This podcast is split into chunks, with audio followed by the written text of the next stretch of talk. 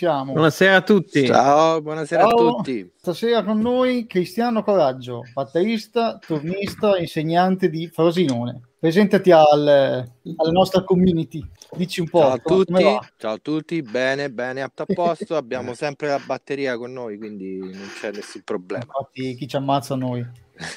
no, no, no, infatti nessuno. Va bene così, è la grande. E allora, di solito cominciamo le nostre chiacchierate con la domanda su come si è partiti, come è partita la passione per la batteria. Poi da lì si parte e si va. Perfetto, Sì. certo. Quindi se Ok. vuoi cominciare, Sì, sì, come no. Beh, eh, dai, classica, classica domanda che si fa a noi batteristi. La mia passione è iniziata sin da piccolissimo perché ho iniziato a suonare praticamente su tutto, dai bicchieri, pentole e quant'altro, insomma, tutto quello che si trovava in casa che eh, diciamo era utile per produrre un suono. Sì, sì. Avevo quattro anni quando un cugino di mio padre mi regalò una vecchia Gretsch, quindi Wow. inizi- ho- ho- sì, ho iniziato da subito ad avere a che fare con i tamburi veri, quindi avevo questa vecchia Gretsch con un rullante Hollywood di colore blu, madre per lato, bellissimo, e quindi Che immaginate che ero lì dalla mattina alla Hai sera. iniziato che- bene. Ho iniziato bene, benissimo. sì, sì, sì. Poi devo dire che ho avuto anche un grande complice a fianco a me. C'era sempre mio nonno che costantemente si sedeva vicino a me e lui cantava tutti i motivetti possibili, immaginabili e io lo accompagnavo con la batteria. Quindi è iniziata così. Che bello. Figo, figo, Belle, figo. queste qua sono le storie che mi fanno scaldare il cuore, a me. sono bellissime. no, infatti, infatti, splendido. Bellissimo. Sì, sì. Quanti anni aveva Eh, tuo nonno, scusami, per capire? Eh, sì, certo. Allora, io avevo ovviamente 4 anni, mio nonno ne aveva quasi 70. Fantastico. Quindi siamo, andati avanti per un po' di anni, poi dati 12 anni ho iniziato a studiare quasi seriamente la batteria con un vero maestro e quindi poi Bello. man mano sono andato avanti. Ma è venuta da te l'idea di andare da un insegnante o è stato il nonno sempre a dirti guarda che forse sarebbe meglio... Allora, diciamo che ho avuto sempre l'appoggio di tutta la mia famiglia, Ah. quindi già quando avevo 6-7 anni ho iniziato a studiare pianoforte perché nel mio paese non c'era nessuno che insegnasse batteria. Ah, Eh, ma c'erano dei bravi pianisti già, quindi ho iniziato suonando il pianoforte, ma eh, ho smesso circa so, dopo un anno, un anno e mezzo, perché non era comunque il mio strumento, per poi arrivare all'età di 12 anni iniziare a prendere lezioni di, di- di batteria. Nel mio paese, fortunatamente, stava cambiando qualcosa, quindi ho iniziato a studiare la batteria a Sora all'età di 12 anni, con il primo maestro che si chiamava Antonio, anzi si chiama Antonio Leonetti, dopodiché ho proseguito per qualche anno con lui e poi sono approdato a Roma all'Università della Musica dove ho studiato con eh, Maurizio Boco, Gianni Di Renzo, man mano con tanti altri insegnanti, tipo poi eh, Ettore Mancini, Ezio Zaccagnini, Stefano Marazzi, fino ad arrivare a fare qualche lezione con Don Famularo e incontrare tanti altri batteristi. fantastico, Tanto, tanto fantastico. Hai fatto un bellissimo percorso didattico, fantastico, Cristiano. Ho fatto sì un bellissimo percorso didattico perché tutti questi insegnanti che vi ho nominato hanno veramente dato tanto, quindi ognuno di loro mi ha dato delle, delle cose diverse, c'è stato modo di confrontarsi che a mio avviso poi è la cosa fondamentale per crescere nel, nel discorso musicale o comunque della batteria per quel che riguarda noi. family Che bella questa cosa qua, molto bella. Adesso visto che mi hai nominato anche Don Fomularo, Sì. ma hai fatto delle lezioni qua in Italia o sei andato tu all'estero Allora, ho fatto, no, io ho fatto lezioni in Italia con lui. L'ho incontrato Ah, ok. diverse volte. Sì, sì, l'ho incontrato diverse volte. Quindi ogni volta che c'è stata la possibilità ho fatto lezione con lui. Io ho conosciuto Dom nel 2011 quando lo ospitai nella mia scuola. Lui venne in un Ah, tour dai. italiano insieme a Massimo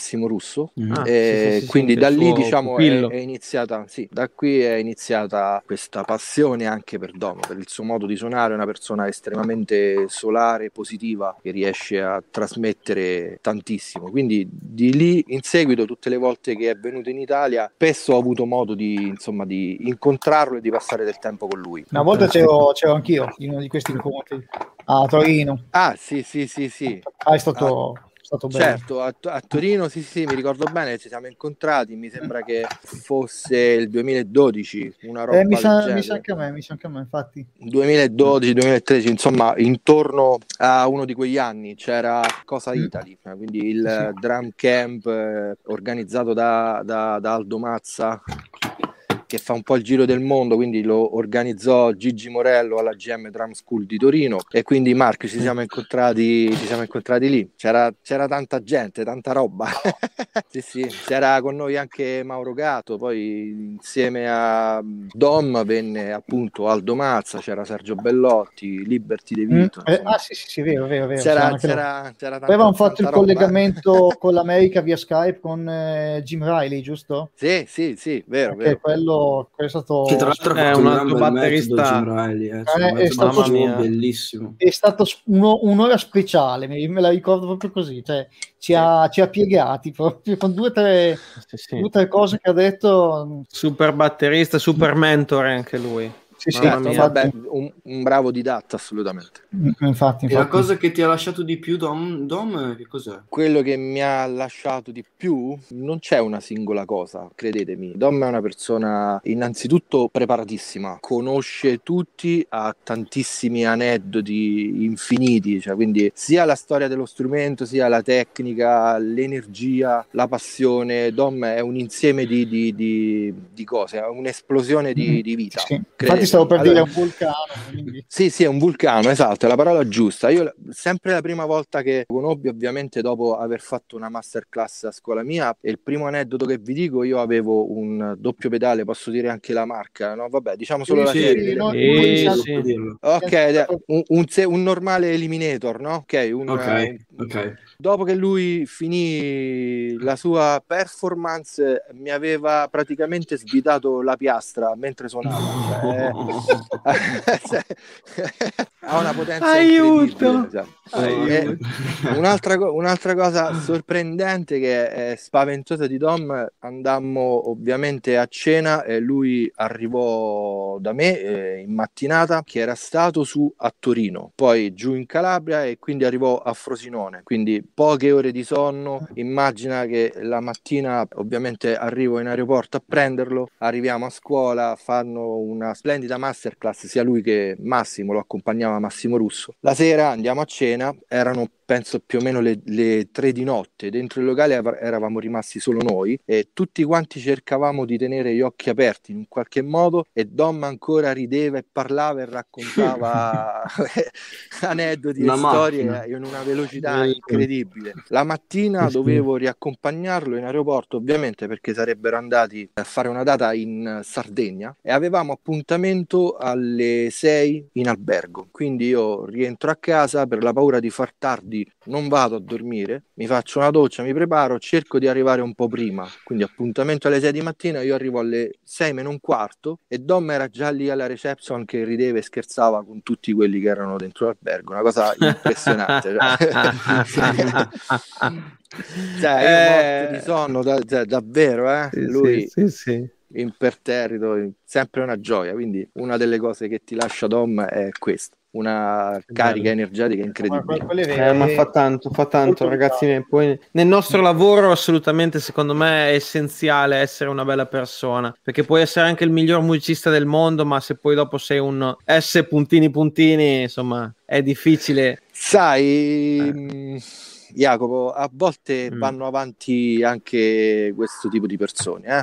Eh, lo so, lo so, lo so, purtroppo lo so. Guarda, for- forse in determinati momenti bisognerebbe imparare ad esserlo, Sì, però poi sono sempre del parere, dello stesso parere tuo, bisogna essere una bella persona, bisogna avere il sorriso e dai, è Anche così. perché se devi vivere soprattutto in un tour con delle altre persone, eh, diventa come una famiglia, insomma. Quindi Ma assolut- crei un assolutamente, clima certo. bello, si sta bene, si sta più Sì, positivi, si suona meglio insieme. Almeno io la penso così, dopo Vabbè, certo, non lo certo, so. assolutamente. Eh, bene, quindi io intanto, vabbè, volevo farti un po' di domande là perché io sono, ma lo sanno i ragazzi, sono un po' malato io per i kit di batterie.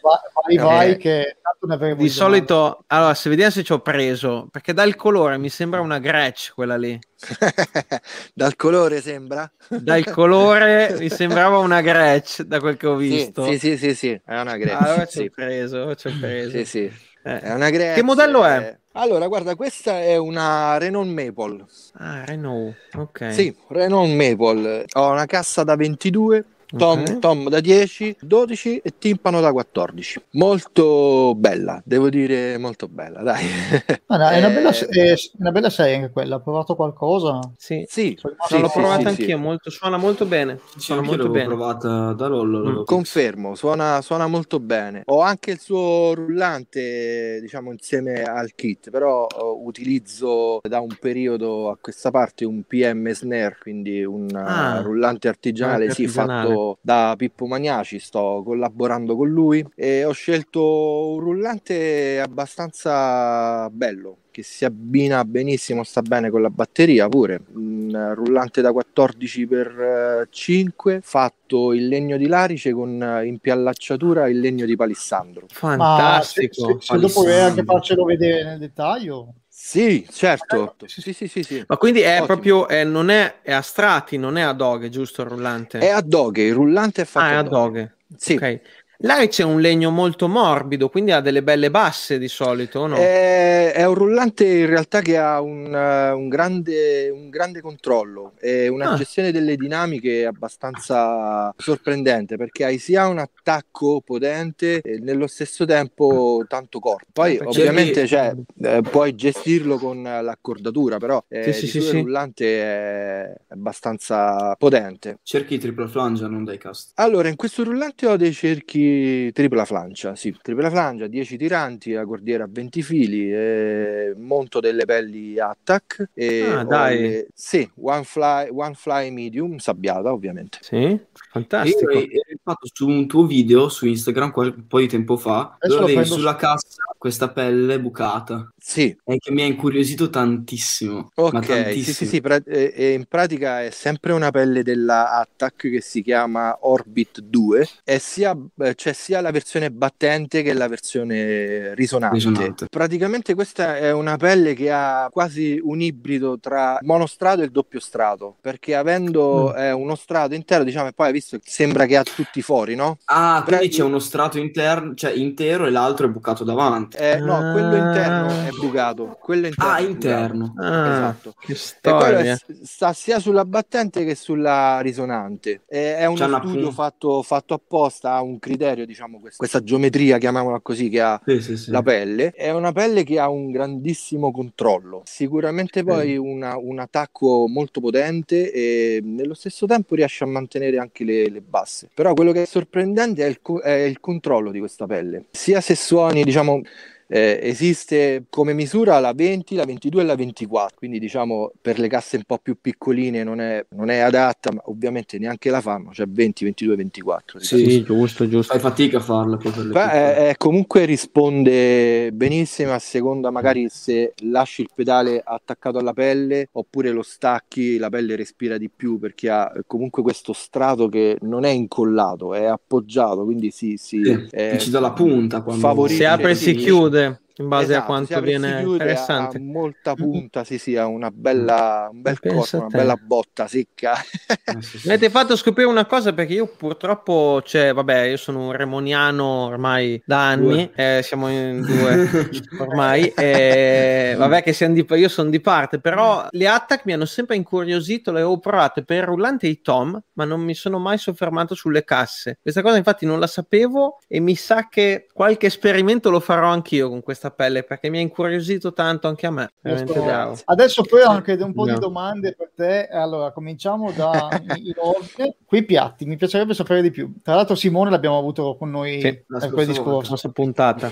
Ok, cosa in particolare vuol sapere di questi piatti? Ve li descrivo un pochino? Sì, ma sì, quindi- dai. Ok, quindi facciamo, facciamo una cosa. Eh, ecco, infatti, guardate che c'è Pippo che mi dice che il fusto è Ah, segmenti- Larica, segmenti orizzontali. Ori- orizzontali, pensavo Pri- verticali. prima, prima, di prima di descrivere i piatti, vi faccio vedere il rullante. Dai, l'ho preso. Assolutamente. Sì, sì, infatti. Come vi dicevo, impiallacciatura di palissandro, cordiera. Infatti, La cordiera è, a vedere sua anche la Eh, cordiera. infatti, bella La sì, esatto. Bella. Esatto, È molto, perché- è molto spesso comunque dentro. Sì, è molto spesso, non ha un perché ha un bel controllo. Adesso ho capito. un- yes, molto controllo. Il di cordiera sembra molto comodo.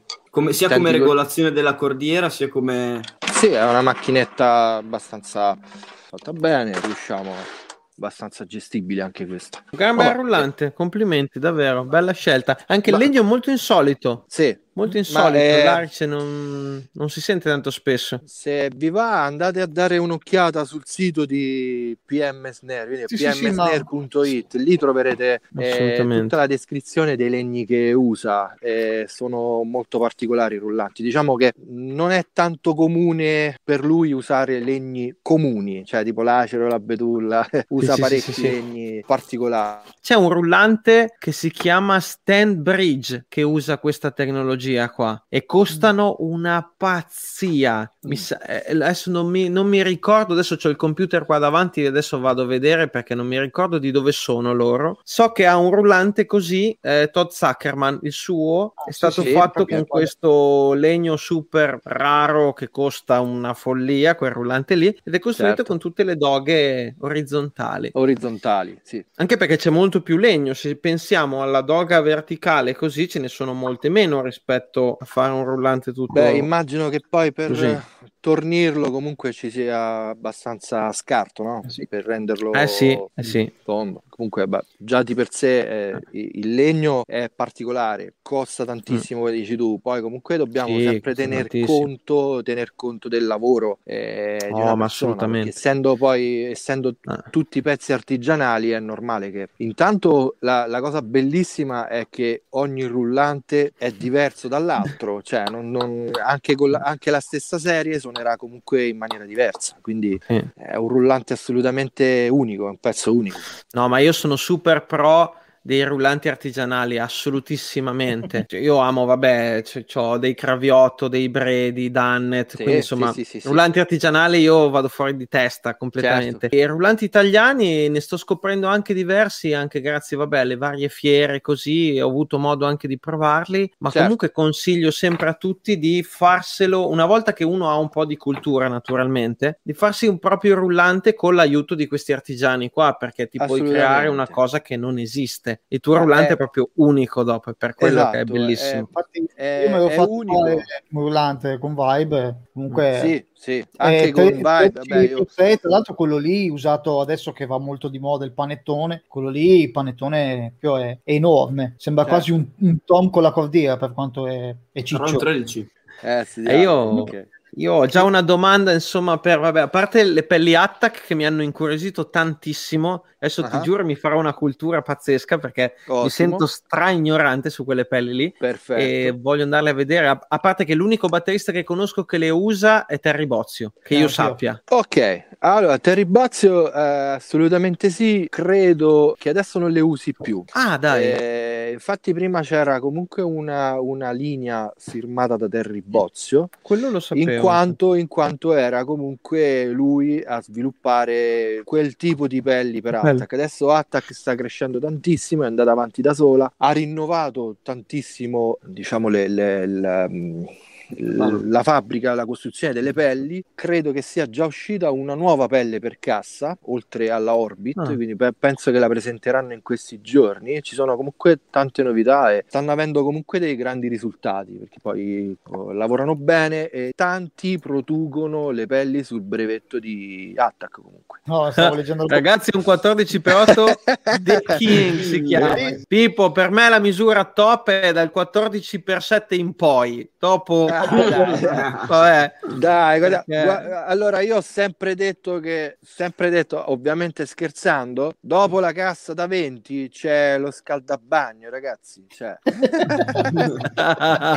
Come i Eh, crash che dai. sotto il 18 sono do- splash. dopo, il, qua- cinque. dopo il 14 per Sì. 6 dopo il 14 per 6 inizia ad essere un secchio. sì, Però- sì. però hai anche È una cassa-. Hai anche una cassa da 16, quindi... Io Io ho anche una cassa da, da 12, se la vogliamo dire tutta, ragazzi. No, stai Come? scherzando. Ma cosa vuol dire? No, no, non sto scherzando, non sto scherzando. Ho una Ma cassa da 12 con il primo tom da 6 e il timpano da 10. Questa poi prima o poi la vogliamo sentire perché Oh, stai Beh, scherzando. beh. No, no, Un micro sto- kit così, cioè non l'ho mai sentito, bellissimo. C'è, guarda, c'è, c'è un video su Facebook di, di un paio di anni fa dove uso questo kit. Parlaci un po', cioè io adesso sto pensando a come fai a tenere su la cassa barra Tom, cioè la devi tenere sospesa per forza, perché come fai? Vabbè, dai, adesso, adesso ho montato una 22. Normalmente io uso Sì. una 20 e quando faccio poi situazioni, diciamo, jazz o cose così, avevo normalmente una 16, che poi tra l'altro ho usato anche per questioni di spazio in macchina, di carico e carico strumenti tutti insieme, anche in situazioni pop. Poi ho questa cassa da 12 che Eh. uso in situazioni diciamo particolari, magari dove c'è esigenza ma sei, di... ti giuro, il primo che sento che mi dice una cosa del genere, che la cassa da 12 Sì, è sì, meravigliosa. sta Allora, guarda, no- no- non ce l'ho qui nel, nel, nel, nel No, box, no, studio, altrimenti l'avrei, l'avrei presa. Ma fantastico. Che Mentre profondità ha più o meno? È, è 12 per 12 quello. Ah, do- quindi lunghissima. Sì, è sì. Un, è un power tom. Ah, È ma dai. fighissima, ragazzi. Ma ci credo, ma che storia. Perché adesso c'ho- sono affascinatissimo, per esempio, dalle casse cortissime, Sì, quelle tipo 20 per 4. certo, la, la cassa da Eh. banda, eh.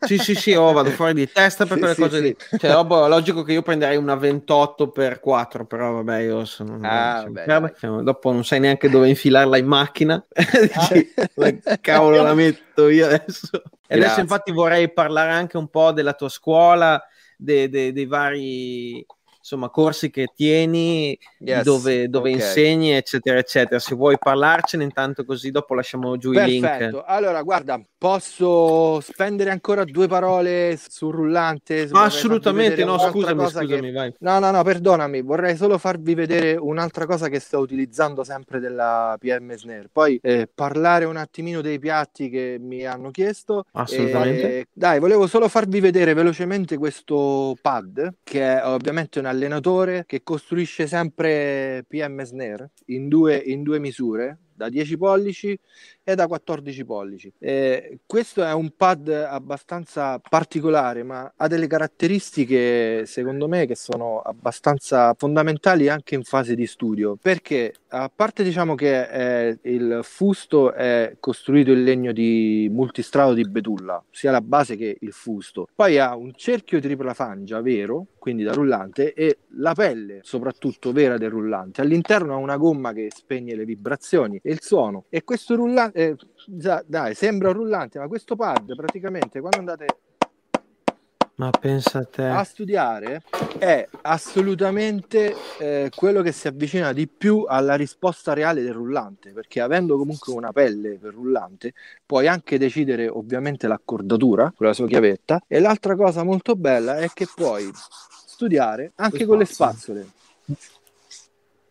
Perché- La cosa che mi incuriosiva di più di quel pad lì è sapere, conf- in confronto a quello della Remo, cioè presente qual è quello, cioè è praticamente lo stesso concept, no? Sai, No, quello sì. della Remo con la pelle, con la pelle Ma quello è, ha il cerchio di plastica, però. Quello, intanto male. quello è il cerchio di plastica, ma come, Mm. come rumore, quello è meno, mi sembra di capire. Eh, allora, questo all'interno ha una gomma particolare, adesso non, non saprei descriverti Forse le caucciù? caratteristiche, non saprei descriverti le caratteristiche di questa gomma, però non so se No, riuscite a proprio a, percepire. live- a livello... Sì, sì, ma infatti sento che fa veramente poco poco rumore, infatti È, è meno. era quello che mi incuriosiva. suona meno. a- No, Ivan, te lo dico sì. già io. Suona Eh. meno questo qua. Lo sento Perché io già mi io. ricordo quello della Remo, cioè quando ci baffi sopra comunque cioè, suona, cioè, fa, fa un po' di casino. Quello lì invece cioè, ci parlava sopra e sentivo comunque più lui del pad. Quindi- Ma il rumore, diciamo, è abbastanza basso, però ripeto, quello che ti permette di fare è avere una- una gestione, cioè diciamo lavorare sulla sensibilità in maniera abbastanza concreta, perché hai comunque la risposta che è praticamente quella del rullante. non è scontato per niente.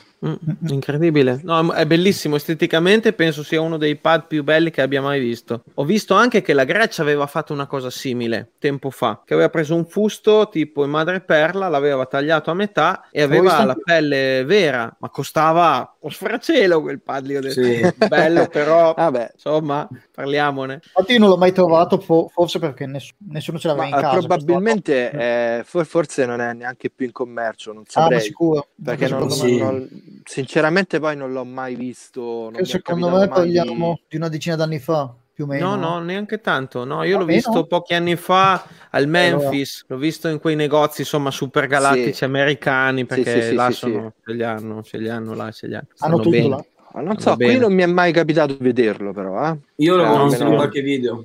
Non l'ho mai visto neanche io dal vivo. No, infatti, Comunque dal molto vivo molto bello, ho visto anche in quel pad lì, perché vorrei infatti chiederti, ho visto una specie di levetta sul fondo. Sì, cos'è? giusto. Allora, guarda, questa è la chiavetta in dotazione Ah. eh, per Eh l'accordatura. ma- Perché in pratica eh, non ha i tiranti del, come rullante, ma ha delle viti a chiave esagonali. Questa perché è un'esigenza di filettature che si eh, poi vanno a Giustamente, perché avendo solo un tirante, ad così... inserire hanno un tirante sì, con- che è all'interno del, del- del fusto di questa piastra qui che ha ovviamente quella filettatura e non è idonea alla chiavetta della batteria quindi c'è Mm. questa in dotazione che puoi stringere, allentare e ovviamente puoi anche sostituire la pelle qui puoi pelle, scegliere la pelle montare ovviamente Fantastico. Sì, sì, questa qui. Che Sì, bella idea. dotazione- Pensavo fosse per la cordiera, pensa. Ho detto, ma No. magari c'è un- una cosa in con la cordiera. dotazione, a, in dotazione a tutti i pad, che è da Bellissimo. 10 pollici o 14 pollici.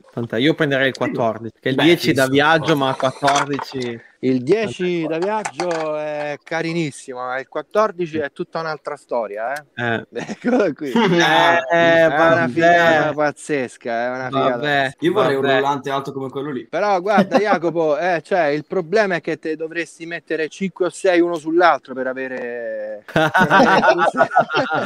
Vabbè, eh, così durano anche di più, dai, Eh, se ne dai. rompo uno, cambio, cambio, giro. Esatto, esatto. No, no, no. Io Adesso sto usando i perché mi sono anch'io ho avuto sempre l'esigenza di trovare il pad d'allenamento perfetto. Ne ho cambiati, ne ho distrutti, non, non lo so quanto. A parte che io, vabbè, per questa cosa del, um, dell'allenamento usavo anche spesso degli asciugamani con le Sì. Core Master, con le bacchette proprio giganti Sì, per fare ok, molta ok. fatica. Poi dopo mia nonna o mia mamma, insomma, la mia famiglia mi ha detto adesso hai rotto il basta perché c'hai eh, bucavo le asciugamani a forza di dai dai dice non ne abbiamo più in casa smettila Ok, dai, dacci un taglio, eh. Ho detto adesso basta va bene e allora ho trovato questi pad adesso finalmente a distanza di anni che si chiamano Prologix e Sì, mi trovo ok. molto molto bene che questo qua in particolare che ho preso è quello di Ras Miller che è un 3 in 1 Sì, sì, sì, sì. Ha il pad di gomma tipo tappetino del mouse, tipo per intenderci una roba Certo, del genere. C'ha la sua gomma tipo caucciù molto che rimbalza Yes. tantissimo. E hanno fatto la parte quella per le spazzole. Per le spazzole, esatto, sì, perché questo è il modello Russ, Russ Miller. Sì, sì, sì, sì, ma ce Ah, ne mi sono diversi della Prologix, sono interessantissimi come pad. Io ne ho provato qualcuno dalla Boma, Ah. che sono loro gli importatori, importatori in Italia di questo pad. Devo dire che comunque sì, funzionano abbastanza bene. Poi ce n'è di diversi tipi, quindi la gomma diversa a seconda sì, sì. Di, di cosa si vuole studiare e come si vuole studiare. Quindi Sì. hanno abbastanza Però questa cosa del pad che mi hai fatto vedere per il discorso lì del real feeling Sì. vero, mi incuriosisce molto quel pad lì. Infatti è meglio che non lo provi neanche perché sennò dopo... non- so già come io mi conosco, so già come va a finire e compro tipo 12. eh, vabbè, dai, eh, Jacopo, io spero che ci sia modo subito di incontrarci dal vivo, così volentieri, volentieri. si fanno anche dai. queste prove, prove insieme. Volentieri. Eh, ne, ne abbiamo già proprio dato anche venerdì perché adesso lo diciamo ai dietro le quinte a chi ci ascolta. Noi facciamo sempre una specie di sound check qualche giorno prima di incontrarci ed è quello che proprio ci siamo detti. Quando noi ci troviamo tutti insieme, facciamo una suonata, Sì, sì, sì. suonata, tutto. Assolutissimamente. Assolutissimamente. Guarda, io qua a disposizione vi do tutto quello che volete. Tanto i ragazzi lo sanno già, te lo dico anche a te, Cristiano. Mi farebbe molto piacere ospitarti, anche perché sei un grandissimo batterista e c'è sempre Lo da so, divertire. sono, Sono alto due metri, Jacopo, lo so che sono grandissimo. eh, prima Simone ha scritto, voleva domande sì, con i piatti, piatti, ok. Mm, sì. Perfetto. Ok, allora parliamo un attimino di questi piatti. Allora, questi sono della Dream Cymbals, è un'azienda canadese, giovane, credo che siano nati 12, 12 anni fa, 12-13 anni fa, insomma. Al momento purtroppo non c'è una distribuzione in Italia di questo marchio, quindi è un po' complicato reperirli. Diciamo che eh, se si trovano in Europa da Gear for Music dovrebbe essere diciamo tra virgolette quello un po' più fornito per questi piatti. Però vi descrivo un attimo le varie serie e le caratteristiche di questi piatti. Allora intanto vi dico pure che hanno un rapporto qualità prezzo eccezionale è imbattibile. Producono 4 o 5 serie quindi non, non, non sono tantissime le serie. C'è la Contact, la Energy e la Bliss. Diciamo sono eh, le tre serie principali. La Bliss ha la caratteristica di richiamare molto i suoni vecchio stile dei K, sono molto simili, ok? Hanno quelle sonorità lì. Aggiungo un'altra cosa, questi non sono piatti stampati, quindi ogni piatto che viene realizzato ha un suono unico, cioè quindi due crash della stessa dimensione, magari due 19 non suoneranno mai uguali. Questo perché loro comunque eh, non producono piatti eh, stampati. Poi la, la, la, Contact è una serie diciamo un po' più robusta, ha dei suoni un po' più aggressive, molto bella anche per il rock. Eh, e la, eh, la Energy è lo stesso, una serie molto versatile. Poi hanno una serie molto bella, tra le tre nominate aggiungo questa che si chiama Dark Matter ed è un po' più costosa, ma capite anche voi perché è una serie molto particolare. Wow. Tanto sono eh, neri, hanno questa finitura qui, sono martellati a mano. Questo in particolare è un 22 ed è un uh, flat ride. Questo si chiama Dark Matter Small Bell Flat Ride. Molto bello. bello Guardate, bello. sono sì, ah, piega, oh, mi piego ma non mi spezzo. Che no, meraviglia. Io godo tantissimo mia. quando vedo i eh, piatti sì. che si piegano. Yes, allora, bello, questo bello. è un piatto assolutamente fantastico. È un ride, puoi usarlo anche come crash. Ho il 20, il 22 di questa stessa serie. Eh, ovviamente ci sono anche i crash, eh, i ride con la campana normale. Appunto, si chiama Dark Matter è fantastica. Poi loro fanno anche dei cinesi che sono eh, spettacolari, hanno due linee di China, la Lion e come si chiama l'altra? Ok, Lion, mi ricordo solo Lion. Vabbè, ci sono due linee.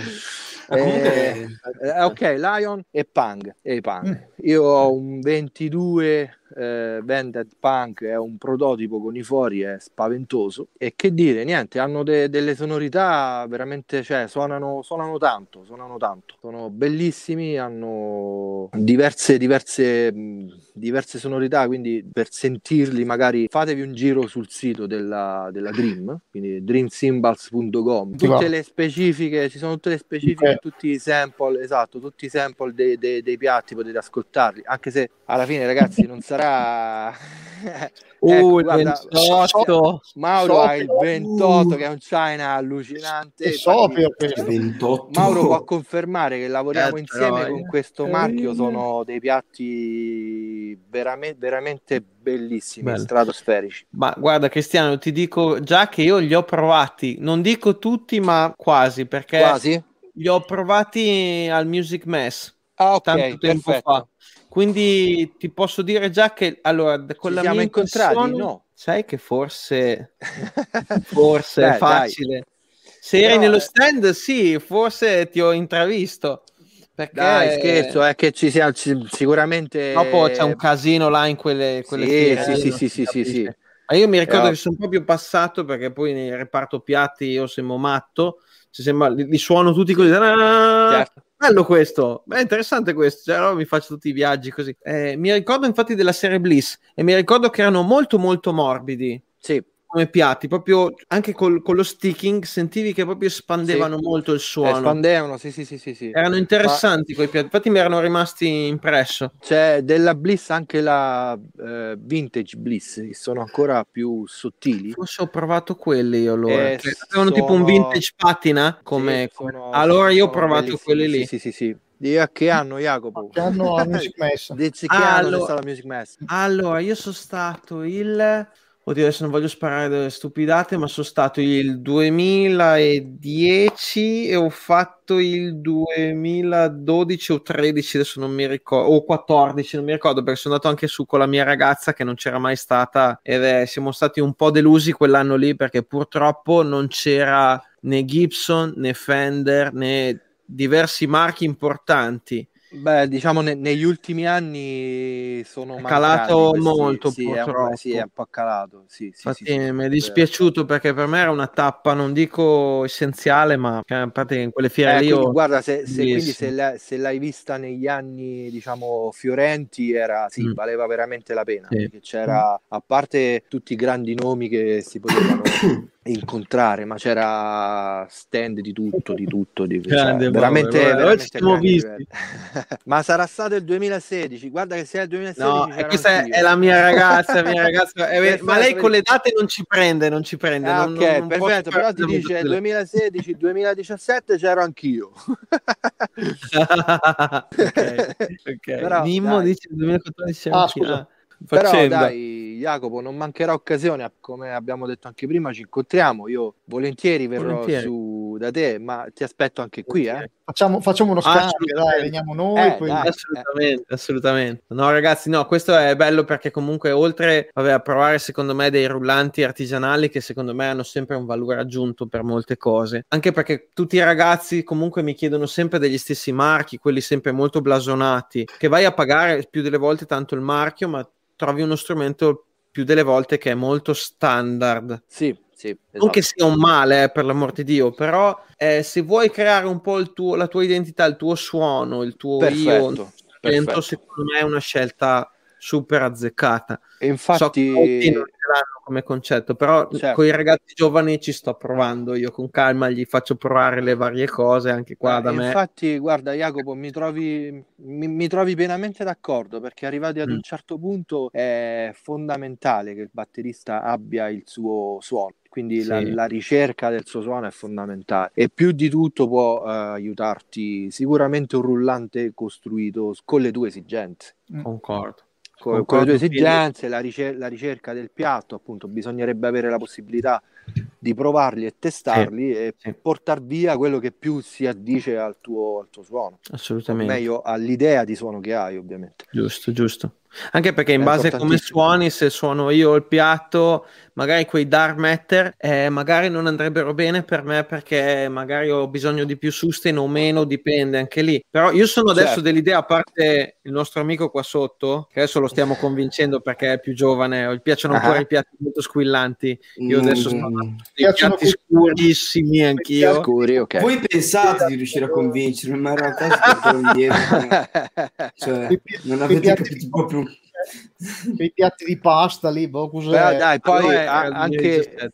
Eh, anche lì fa tanto il, il modo di suonare, il gusto personale Ah, sì, pure entra in gioco, quindi... Sì, no, ma logico. Poi No, no, no. bisognerebbe, bisognerebbe spendere anche qualche parola sull'accordatura, perché anche l'accordatura Ah. è, è fondamentale, la ricerca del proprio suono Sì. nasce prima di tutto dalla conoscenza della batteria che hai, perché se non conosci Mm. la batteria, come risponde, come reagisce, tipo che tipo di legno hai, non riuscirai mai a trovare un buon suono, un buon, un buon equilibrio. Eh, Poi la scelta delle pelli la scelta del suono che vuoi, è chiaro, no? Vero, vero, guarda, PM ci sta PM raccontando però- qua. Ma il fatto che questo spazio sia all'artigianato italiano, esatto, in Pippo. italiano, assolutamente Pippo. No, Sì, Assolutamente. sì, sì, sì, sì. lo, lo- lo evidenziamo anche. Anche perché, Sì, sì. vabbè, questo è una spoilerata pazzesca, però per chi non lo sapesse ancora, c'è DV, che non è l'ultima arrivata comunque nel mondo, ha fatto la sua batteria 45 anniversario con dei legni italiani. Chiudo parentesi. Ah, la sapevo questa storia. Insomma, ha preso il legno che usava Stradivari, l'abete della Val di Fiemme, quindi insomma, è, è, quello anche il bello, perché qua abbiamo degli artigiani che purtroppo non sono tanto conosciuti e fortunatamente Cristiano ci sono dei batteristi come te che comunque cercano di farli conoscere anche facendoli sentire in una certa maniera, perché Ma, quello eh, fa tantissimo. Assolutamente, eh. uh, al di là del fatto di di far conoscere o meno questi artigiani. Diciamo che eh, nell'ultimo periodo sta venendo fuori questa cultura finalmente anche in Italia, del made in Italy, dell'artigianato degli strumenti. E devo dire che mh, avendo avuto la fortuna di girare, ne ho conosciuti, ne ho visti tanti e tutti eh, di altissima qualità. Poi, ovviamente, io ho incontrato Pippo diversi anni fa, eh, abbiamo subito avuto un rapporto di sintonia, ma anche con Giusy, che è la tua moglie, loro sono sempre insieme, insieme fanno la Pierre Mesner. Poi, però, io ho lavorato tantissimi anni con Vibe, che è comunque un, un artigiano ha fatto belle cose, insieme abbiamo fatto tanti sviluppi e quant'altro. Adesso lavoro con Pippo, porto avanti il marchio di Pippo e però lui ha avuto la, diciamo, la, la manualità, la capacità di cucirmi addosso un rullante che eh, risponde perfettamente al sound che volevo cercare, a quello che mi interessava adesso. Quindi torniamo al discorso di prima, no? avere un suono personale, avere eh, comunque eh, e trovare un supporto di, di, di un'azienda, sia se lo acquisti o non l'acquisti, poi sono tante le cose, però la, la, personalità dell'artista deve venire fuori al di là del rapporto di endorsement eh, o essere famoso o non famoso. No, innanzitutto no, devi, devi, devi, suonare per te stesso, devi sentirti bene, devi stare bene e devi avere eh, la, tua, la, tua, soddisfazione che parte anche dal, dal, sentire la batteria che suona in un certo modo, no? non solo per quanto hai studiato, ma anche per la ricerca sulle, sulla sua identità, sul suono che ha fatto. No? Sì, sì, sì. Sante, sante parole. Sante tante parole che stiamo davvero, tanto davvero. subito dai. Tanto subito subito, subito. riallacciandomi a quello che dicevo prima la scelta dei suoni è fondamentale anche per tirar fuori la propria identità. Quindi io su ogni pezzo ogni tipo di, di, lavoro che vado a fare, comunque non, quando ho la possibilità ovviamente, non voglio mai avere un suono standard o codificato. Non mi piace, voglio avere comunque una mia identità. Ma... Santo quello... subito parte 2, lo dico già io, parte 2 questa, questa frase qua la dobbiamo incorniciare per i posteri, soprattutto per i ragazzi giovani che tutti vogliono copiare i suoni di quello, di quell'altro, di quello, ma c'è già lui che è così saresti comunque la brutta coppia. Io cerco sempre anch'io di spiegargliele queste cose, ma è difficile. Allora, esatto. È difficile. Questo vale, questo vale mm. anche in fase di studio. Cioè, ovviamente sì. tu devi assolutamente conoscere i grandi batteristi, capire quello che hanno fatto, studiare quello che hanno fatto, però poi vai a cercare la tua strada, cioè il tuo modo di suonare, il tuo modo di vedere le cose, altrimenti sei comunque la fotocopia di un altro. Eh, da premettere, cioè, non si può non conoscere uno a caso, non si può conosci- non conoscere John Bonham e quello che ha fatto John Bonham, ok? Non si può non conoscere Tony Williams, non si può non conoscere Max Roach o Steve Ged, comunque sì. sono dei batteristi sì. che hanno portato un'evoluzione, hanno dato un'impronta un'impronta seria, eh, un'impronta vera a quella che è la batteria e siamo d'accordo, non, non, non, ci piove, però io so che non potrò mai essere Tony Williams perché Tony Williams era unico e rimarrà unico. Io conosco quello che ha fatto Tony Williams, però mm. poi da quello che ha fatto lui io prendo spunto e creo le mie idee. Lo, la stessa cosa per un batterista rock, funk, metal eh, e quant'altro. Quindi la, sì, sì, sì. diciamo un po' la, la, la cosa è quella. Giusto. Di avere una propria identità. Anche perché poi Oggi con uh, la tecnologia che abbiamo, con uh, i mezzi a disposizione, faccio un esempio, studi tutta la vita Waggle, che per carità è tanto di cappello, perché ah, Waggle è Waggle, però io eh, investo tutta la mia vita studiando e imitando Waggle, arrivo ad un punto dove c'è un X persona che deve fare un disco, perché deve chiamare me quando c'è Waggle che tra l'altro via web gli manda le tracce in un'ora, cioè, cioè capisci? Poi pro- probabilmente il mio pensiero sarà anche sbagliato, eh? magari adesso no, la, ma... la comunità batteristica mi, mi, No, assolutamente no, guarda, mi metto Sono anch'io con te, quindi siamo in due. Nel caso ci mazzate a me, Cristiano. Eh, ma- No, no, io sono Va co- d'accordissimo, mi assolutamente. assumo la responsabilità di tutto quello No, che no, dico.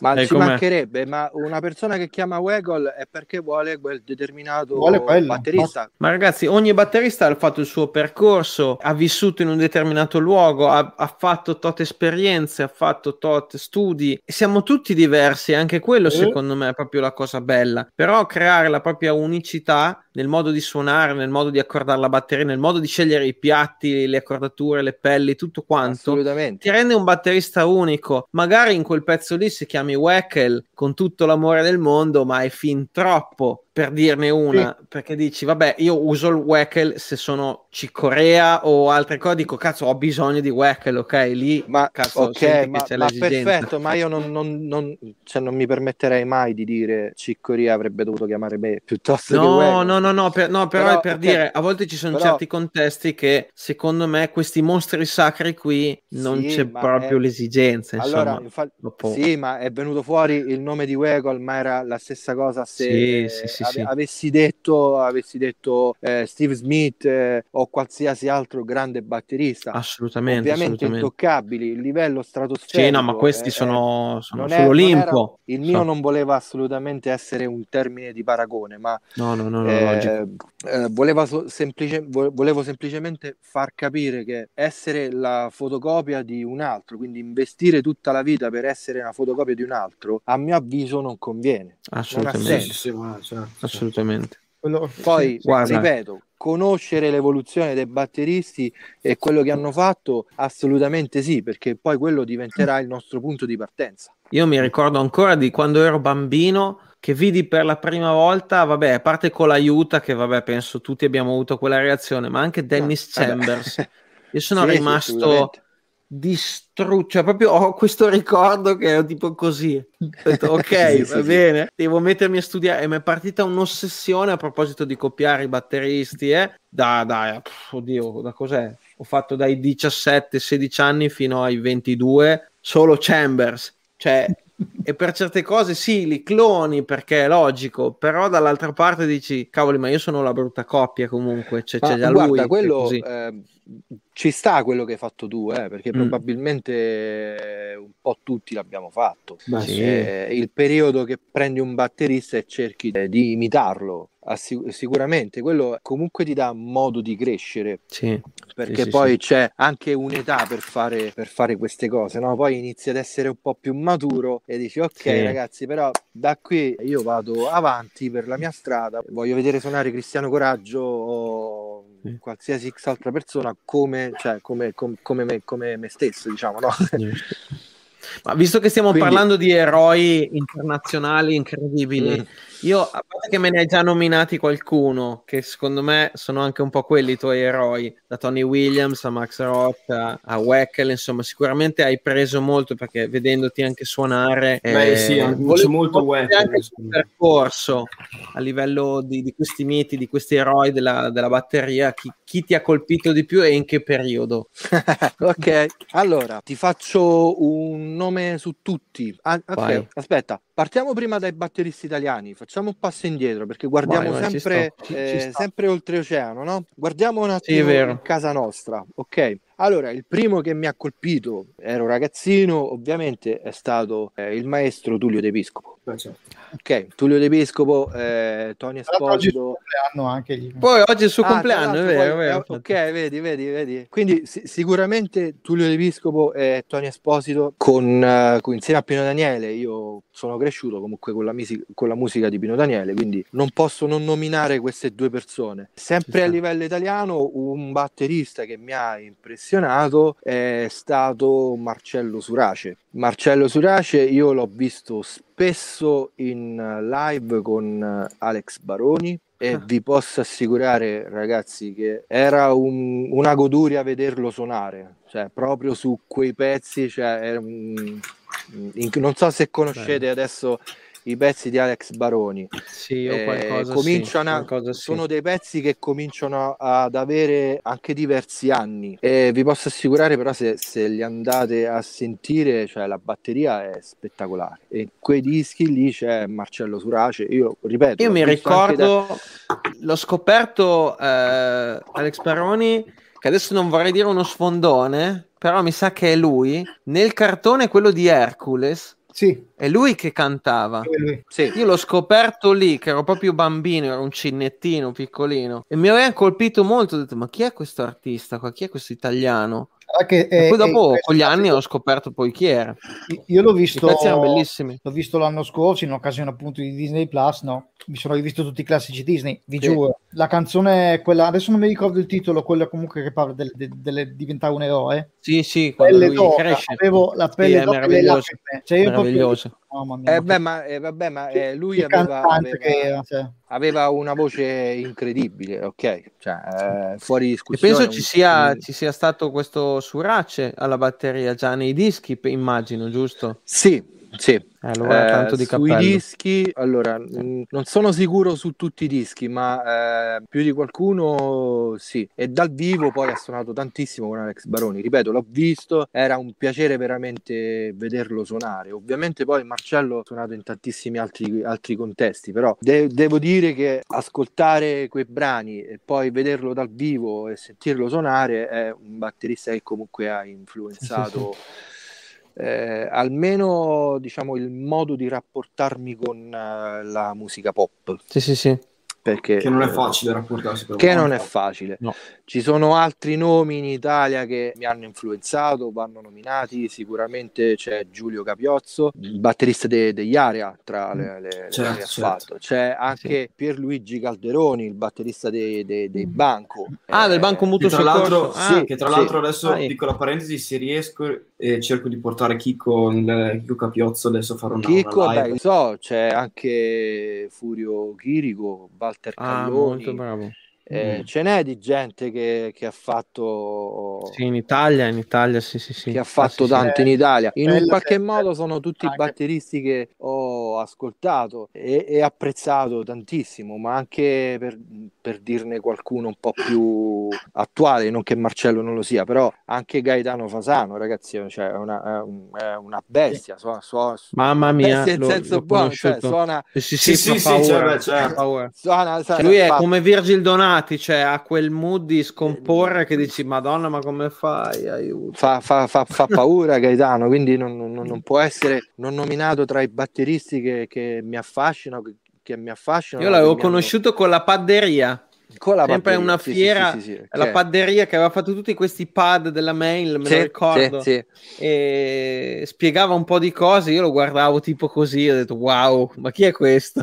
Beh, sì, e sì, l'ho visto a. Milano, conosciuto a Milano. Sì. Bravissimo, bravissimo batterista, è vero, bravissimo. Poi, diciamo, lasciando il territorio italiano, è, è chiaro che puoi non nominare John Bonham, non puoi non nominare, eh, so, eh, Steve, Steve Gadd, perché sì, Steve ciao. Gadd è chiaro che ci ha lasciato qualcosa. Stesso Wegel, Vinny con l'aiuta, Sì. anche se un po' di meno, un grandissimo batterista. Però uno su tutti i ragazzi che mi ha folgorato da sempre, ne parlavo proprio oggi con un mio allievo, tra l'altro, a fine lezione gli ho fatto ascoltare dei pezzi parlando di questo batterista. A distanza di anni mi fa sempre lo stesso effetto, cioè come se lo ascoltassi per la prima volta, cioè la folgorazione c'è sempre, sì, sì. sono 30 anni, magari 25 anni che lo ascolto, è sempre la stessa cosa. S- Questo batterista si chiama Will Kennedy. Ah beh, Will Kennedy, ok, Ah, beh. è, ma ciao. è un qualcosa, è il batterista dei Yellow Jackets.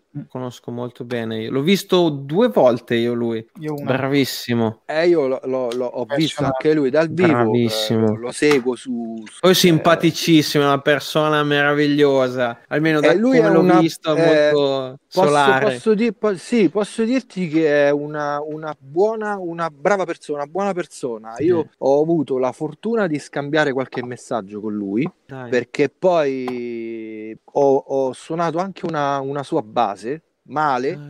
Ma un suo pezzo. non ci crede Male nessuno, perché... non ci crede. No, no, no, è vero. Ce l'abbiamo eh. qua da mettere dopo, quindi poi te lo diciamo. ecco, vedi. Eh, adesso, vediamo, adesso vediamo. Capirete, eh. capirete tutti che sto dicendo la verità. Quindi ho avuto la fortuna di scambiare qualche messaggio con lui. È una bella persona e vi sì. consiglio di seguirlo, di andare a vedere in particolare una clinic dove lui parla proprio del groove, del modo che ha di approcciarsi eh, al groove alla batteria. Adesso mi sembra che sia, mi sfugge il festival che eh, credo si faccia in Spagna, non vorrei dire una... Ah, il Tam eh, Tam Percussion. Perfetto, perfetto. Lo so, lo conosco, una... è bellissimo. Se ci sei, vecchio. Lo stavo per dire, sua... eh, proprio, diciamo... Eccolo, eccolo. C'è, c'è una sua eh, masterclass lì che dura sì. 50 L'ho vista, l'ho vista, l'ho vista. Ti facevano un'oretta tutti. È pazzesco, non so se sei d'accordo ha, me, ha un modo di suonare, a parte che se non mi ricordo male lui tiene il ride sulla sinistra. Lui che ha un modo di suonare sì. open, sempre open anche lui. Esatto, esatto. Anche i suoni sono molto particolari, quelli sì, che ha sì, scelto lui, specialmente per il kit, non tanto per i piatti, secondo me. Uh, guarda, Perché ha dei suoni stato... molto secchi, molto fermi. Sì, fin troppo da, per i miei gusti, però è, sta, è, stato da sempre molto particolare nell'utilizzo dei piatti sì. e anche nei suoni comunque, sì è vero quello che dici, lui ha avuto mm. una grande ricerca sonora secondo me, che sì. poi ascoltando Yellow Jackets e i vari lavori riesce a percepire tutta la sua, diciamo la loro evoluzione, ma in particolare mm. l'azione di, di, di, di Kennedy è stata stratosferica a mio avviso, cioè lui è... Sì è l'uomo del groove. Sì, l'uomo del concordo. Mi ha da diciamo... sempre folgorato. Sì, il portamento che c'ha è qualcosa di è veramente speciale speciale davvero. Guarda, vi, vi consiglio di, di eh, un paio di pezzi in particolare, vi consiglio di ascoltare, uno si chiama Savannah e l'altro si chiama uh, Cape Town. Cape Town. Appartengono allo stesso disco, Blue Hat, eh, eh, non mi ricordo così di questo disco, ma eh, sono due pezzi che, eh, non so, ripeto, ogni volta che li ascolto a me mi, mi danno, cioè, mi fanno saltare come un bambino. io, allora, no, io beh, non lo conosco. Intanto ho buttato giù tutte le bacchette, ok. Purtroppo io lui non lo conosco. Come session c'è, c'è un gettonato, insomma, ha suonato con... Allora, magari lui suona... Può darsi lui suona... che l'abbia sentito senza saperlo. Suona da sempre con uh, Yellow Jackets okay. e poi eh, anche spesso con Jeff Lorber, è un, un, altro musicista che fanno sempre fusion, jazz, è un'altra band molto bella. Però, eh, no, lui non lo conosco, lui non lo conosco. Jeff Scusami? Jeff Lorber, Jeff, Jeff Lorber, Lorber Trio, sì sì sì, sì. Trio, quarti, insomma è un, mm. um, tastierista, pianista, eh. fusion, sempre fusion suona. E prima hai detto fatto che delle bacchette, ho visto, ho visto che usavi le ProMark, giusto? Uh, no, allora ho visto dal video, video, di prima. Il video vecchio, sì, avevo un eh, sì, utilizzavo delle ProMark prima, prima, prima. Eh, ti, ti, nomino solo un altro batterista che adesso sta, certo. mi sta un po' influenzando, si chiama Klaus Sessler. ah, è tedesco, quello col pizzetto. yes, col pizzetto. Sì, è pazzesco quel batterista, l'ho visto dal vivo il Music Mess. Okay. È mostruoso, fantastico. Ci siamo Porca capiti, quindi Jacopo, okay. troia. è pazzesco. E lui pure. C'ho, c'ho il suo DVD, c'ho anche il suo DVD io, di quel maledetto Io ho il DVD, lì. ho i suoi libri, ho i suoi CD, ok? Quindi... Sì, no, guarda. No. Eh, attualmente è un fenomeno e poi no, eh, c'è, un, c'è, una cosa da dire, lui attualmente è considerato il migliore allievo di Jim Chevin. Ma dai? Ah. Yes, andatelo ah. ad ascoltare perché oh, eh. a parte che fa delle cose che no, a vabbè, volte no. è impossibile capire, cioè oh. devi stare proprio lì, cioè ragazzi con la calcolatrice, cioè, sì, sì, sì, che, sì, che suddivisione ha fatto, ok? no, ragazzi, cioè se non lo conoscete, a parte che lui fa i doppi colpi col doppio pedale delle velocità cosmiche, a parte quello. E senza detto, trigger. Vabbè, ma... sì, bravo, e, e senza trigger. Bravo. In più c'è un kit, c'è un kit, vabbè, al 10 12 sono invertiti e è Secco, tutto un kit eh. molto speculare, un po' yes, ride di qua, esatto, ride di esatto, esatto. le stesse ride, cose da un all'altro. Sì, sì, sì, sì, eh, allora, io la, la cosa di, del 12-10 non l'ho mai compresa. Non Perfetto, non allora è guarda, interessante. Eh? Te, te la spiego subito, io la, la utilizzo. Allora, invertire il tom praticamente, se tu suoni con la mano destra e Mm. inizi un fill, vai sul tom da 10, sul tom da 12, ok? Se eh, determinati tipi di fill hai 10, tipo delle ghost note e poi sali con la mano sinistra, dovresti accavallarti, ok? Quindi Sì. uno dei benefici di questa open-ended praticamente è quello di avere il tom più piccolo sulla mano destra e subito quello che segue sulla mano sinistra, quindi dai 1, 2, 3. Oppure puoi restare sul piatto, eh, cioè sul charleston e fraseggiare con la mano, tenerla libera, cosa che Mm. se suonassi in questo modo praticamente dovresti Cioè, fare Eh, un po' più fatica per accavallare, matto, così diventi matto. Però il, eh, invertire i tom ti dà, ti dà questa- Mm. questo beneficio qui. Eh, infatti, per Cioè- ovviare un po' quel problema, per ovviare un pochettino quel problema lì, mi è venuto incontro la cosa che io sono mancino di natura, quindi Perfetto, a certi fill li cominci, cioè la- molti fill li cominci con la sinistra. sì. Oltre, oltre al fatto che sono mancino, anche studiare, studiare un sacco Jeff Porcaro mi ha aiutato tantissimo perché lui, lui cominciava sempre, cioè sempre, molto spesso i fill con la sinistra. Sì, E se tu cominci in effetti con la sinistra, dopo sei molto più, molto più libero. E questo eh, credo che sia Però l'unico questa, modo, diciamo, que- questo concetto immagina di dover suonare delle, eh, delle terzine, Sì, delle terzine, ok, dove eh, sposti il eh, primo ottavo della terzina sul set. Quindi Sì. parti con la mano destra, hai il primo tom, Sì. poi hai due destro, sinistro, destro e a cavalli, giusto? Sì, sì, sì. Li trovi, vai sopra, ok. Invertendo i tom, hai primo colpo della mano destra sul tom da 10, sei aperto, no? quindi Sì, hai sì. 1, 2, 3 e il tom da 12 ce l'hai davanti con la sinistra senza accavallare nulla. Certo. Scendi, fai altri due ghost, le note più basse e vai con la destra sul timpano. Diciamo un po' il beneficio è questo. Adesso Mhm. l'esempio della terzina era quello un po' più lampante per farti percepire questa cosa. Sì, sì, ma l'esempio è perfetto, sì, sì. Se vai a vedere ad esempio anche il set di Marco Minneman, lui ha tre Sì. tom, ok? Quindi hai 10, All'otto 12 qua. e l'8, ok? Quindi Eh. fai 8, 10, 12. È lo stesso Mhm. concetto, no? Ma E molti batteristi hanno, hanno invertito diversi kit, addirittura vedevo anche spesso i gospel chops da Tony Royster a Brian Fraser Moore o altri batteristi insomma di quel mondo lì, invertire Sì. solo i timpani, che tipo prima Esatto, il 16 esatto. poi il 14, quello mi è- L'ho provato a fare anch'io spesso, però mi risultava un po' strano quando arrivavo in fondo. Dicevo, boh, Ok. po', po' Allora, guarda. Jacopo, per questa tom mi piace per- di più. per questa cosa timpani un po' meno. Per questa cosa ti può essere anche di, di- di aiuto, pensavo- eh, almeno visivo, il eh, set di Don Famularo, Sì, che anche anche dopo lui. sono svariati anni, che ha il 12, 10, 16, 14, quindi sono vero. eh, Tutti invertiti girati. anche i timpani, è tantissimo che Mm. suonano così e ha un senso questa cosa che fa, che puoi trovare sul, sul suo libro It's Your Mm. Move o a te la mossa, c'è un capitolo dedicato alla batteria dove ovviamente lui fa le sue frasi e troverai un, un senso su quell'inversione Sì, sì, sì, di, di- di Tom che ha. Ma io spesso ho fatto anche esperimenti tipo mettere il timpano davanti, anche spostato per certe registrazioni, e i tom di lato. O fare solo timpani o solo tom, cioè ne ho fatti anch'io, di, i ragazzi qua lo sanno, ne ho fatti di tutti i colori, ho fatto un kit di Certo, solo certo, certo, rullanti, cioè quello è bellissimo. Però proprio fare quel kit lì solo spostando il timpano, non ci ho mai trovato, ti dico la verità, un senso logico. Perché sì, magari facevo dei feel diversi, avevo delle sonorità diverse, però invertendo i timpani, cioè non so, forse anche per un discorso di abitudine, avendo la nota più grave in fondo, mi dava un po' da fare, dicevo, boh, non capisco questa cosa, non riesco Perché- a capirla. Guarda, è un po', eh, diciamo, immagina un fill di due quarti che sia, non so, tom da 12, cioè quindi tu fai tom, tom, cassa, cassa, diciamo la, la quartina, Sì, sì, sì, ok, sì, ok, due, ok, due, per capirci, ok? Classico, sì. Quindi destra, destra, sinistra, cassa, cassa sul tom da 12 e subito hai il tom da 16, quindi hai un fill di due quarti, sì. ok? Per lo stesso principio che dicevamo prima, se il- il fill allo stesso modo lo devi allargare di- in quattro quarti, ai 10, 14, 12, 16. E quadra sempre quella roba. Sì, no, no, ok, ok, ok. così, ok. Ci sta, ci sta, ci sta. Ci sta, vedi. Poi Ci sta, ovviamente eh, la cosa è sempre soggettiva, non è che girando il tom da 10, invertendo il tom da 10 con il 12 viene fuori la magia.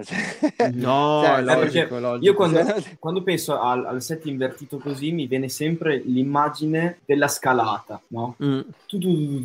Quella cosa lì, che se, ci- se provi a farlo esce strano, dritto. E per fare la scalata vera dovresti partire da destra, poi andare a sinistra, poi tornare giù. Non so se mi Ok, spiego. allora, sì, sì, sì, eh, ti sei spiegato. Praticamente, diciamo, eh, prendiamo come eh, riferimento uno strumento a percussioni con le note intonate. Sì, Quindi prendi il caso della marimba Sì. o comunque il vibrafono, xilofono, qualsiasi tastiera percussione che tu vuoi prendere ha il tasto più grave, le note più gravi ce l'hanno a a sinistra. Quindi tu parti con la scala da sinistra e arrivi alla nota più alta. Nella Sì. batteria pratica è il contrario. Ah, Parti da quella più acuta, arrivi al più, a quello più Grave. grave. Quindi quest- questa cosa è un po'. Eh sì, ma perché poi è tutta abitudine alla fine. eh. Sì, sì, Sì, sì. È tutta Beh, certo. abitudine. Certo, certo. Sì, sì. Perché poi certi, la maggior parte dei film tu li studi col set convenzionale, quindi acuto grave, e ti viene- poi dopo quando devi spostarti su una cosa diversa ti viene chiaramente più difficile. Certo, per fare, diciamo- per fare con, con- con il- con- quel mindset che hai detto tu dovresti avere poi i tom al posto dei timpani e il timpano lo tommi lì davanti per fare, Un po', per, fare come è un po' al, um, alla Billy Cobham, no? Parte dal tomo più piccolo, Sì. arriva sul 14, Sì. poi si sposta sul 16, ok, torna Sì. una roba del genere. Però alla fine è anche una questione di abitudine, esatto. perché poi secondo me entra in gioco anche un altro aspetto, cioè quello della fisicità. Anche qui siamo tutti quanti unici. Eh, perché se Mm. fossimo stati tutti alti allo stesso modo, con lo stesso peso, allora ok, avremmo codificato eh, un set standard in quel modo e ok. Però praticamente io sono alto due metri, non so, eh, Mark è, è alto in un altro modo, tu in un altro, Jacopo in un altro.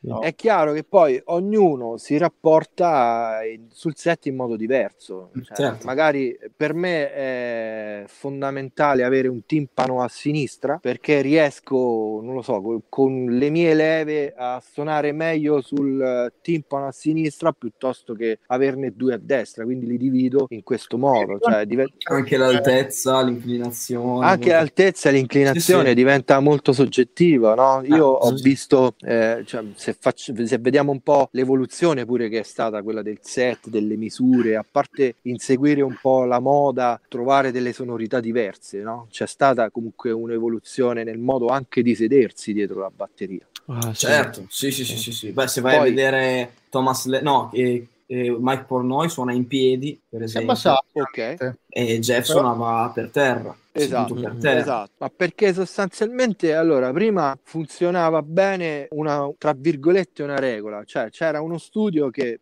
diceva che il batterista è quello che più di tutti tende a tirar fuori le emozioni. Mm. Quindi tirar fuori l'emozione ti porta ad avere l'instabilità sul metronomo, ad accelerare durante i fil, cioè nei momenti più sensibili, no? Allora abbassi lo sgabello, quindi abbassi il baricentro, riesci a respirare meglio, sei più in equilibrio, questa, diciamo, questa emotività dovrebbe venire meno fuori. Però poi con il tempo ho iniziato a vedere batteristi che alzavano tantissimo lo sgabello. Esempio, Thomas Lang ti dice che per suonare bene devi stare seduto dietro a tutto lo sgabello in modo tale che la parte davanti dello sgabello ti tiene in equilibrio, ti tiene sopra i muscoli de- delle cosce e tu voli con i piedi. Sì, Ok, io personalmente ti dico che in quel modo non riesco a suonare. Anch'io, Perché, se- perché secondo, me, eh, eh, secondo me il concetto migliore è quello di stare seduti sullo sgabello, ma sulla parte davanti dello sgabello, cioè quindi lasciare un pezzo che esca dietro in modo tale che io riesco a mettere bene la colonna vertebrale, soprattutto dritta sulla parte dello sgabello dove diciamo eh, riesco a scaricare bene il peso a terra perché sono in equilibrio sul centro Sì. dello sgabello e in questo modo io Questo- mi sento bene, cioè sono rilassato in questo modo. Questo qua è un ragionamento d'orchestra proprio. Cioè a me, io quando, quando suonavo in orchestra mi obbligavano, perché ho cominciato da piccolina a suonare in orchestra e mi hanno sempre obbligato a stare sulla punta della sedia, dritto così. E io infatti adesso se provo a stare seduto sullo sgabello tutto indietro non ce la faccio perché sto scomodo, mi- cioè divento gobbo.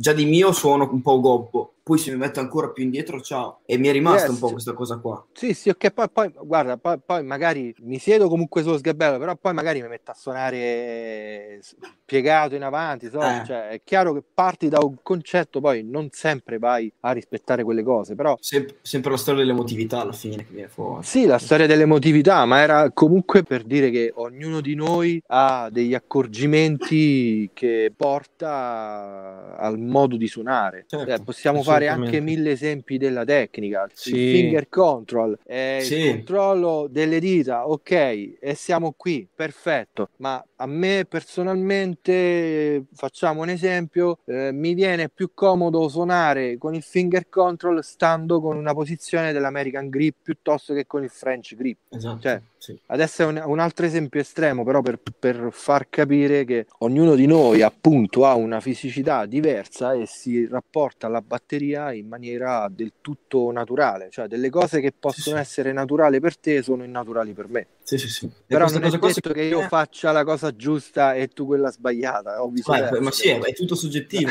Questa cosa qua secondo me si vede tanto da, da come uno tiene il rullante. Secondo me il rullante è quello proprio che ti fa vedere di più di uno di un batterista. Perché, per esempio, io il rullante lo tengo piuttosto alto, ma inclinato verso di me. Jacopo lo tiene piuttosto alto e inclinato verso il tono. Perfetto. Bonfield lo tiene più, di là. tiene più dritto. tengo. Cioè, tutti abbiamo un- un- un'impostazione diversa sul rullante. Bene o male, è la prima cosa che metti a posto quando ti siedi, quella lì. Perfetto, però questo- questa, questa cosa del rullante è sempre un fatto soggettivo, quindi ognuno Eh, di noi appunto, c'è sì, in sì, maniera sì. diversa. Allora, sì. io ho il rullante dritto, perfettamente dritto, perché so sopra riesco a colpirlo in maniera diversa. Se mettessi il rullante come Jacopo, dovrei Sì. inarcarmi in avanti per Alzarti cercare di prendere il rim shot o comunque al- alzare la spalla per avere il rim shot.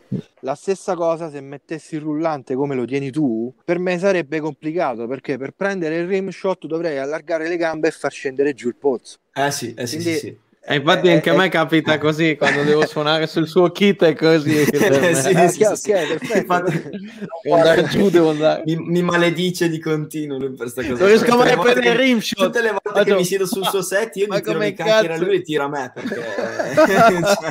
cioè, ok, quindi perfetto. vedi.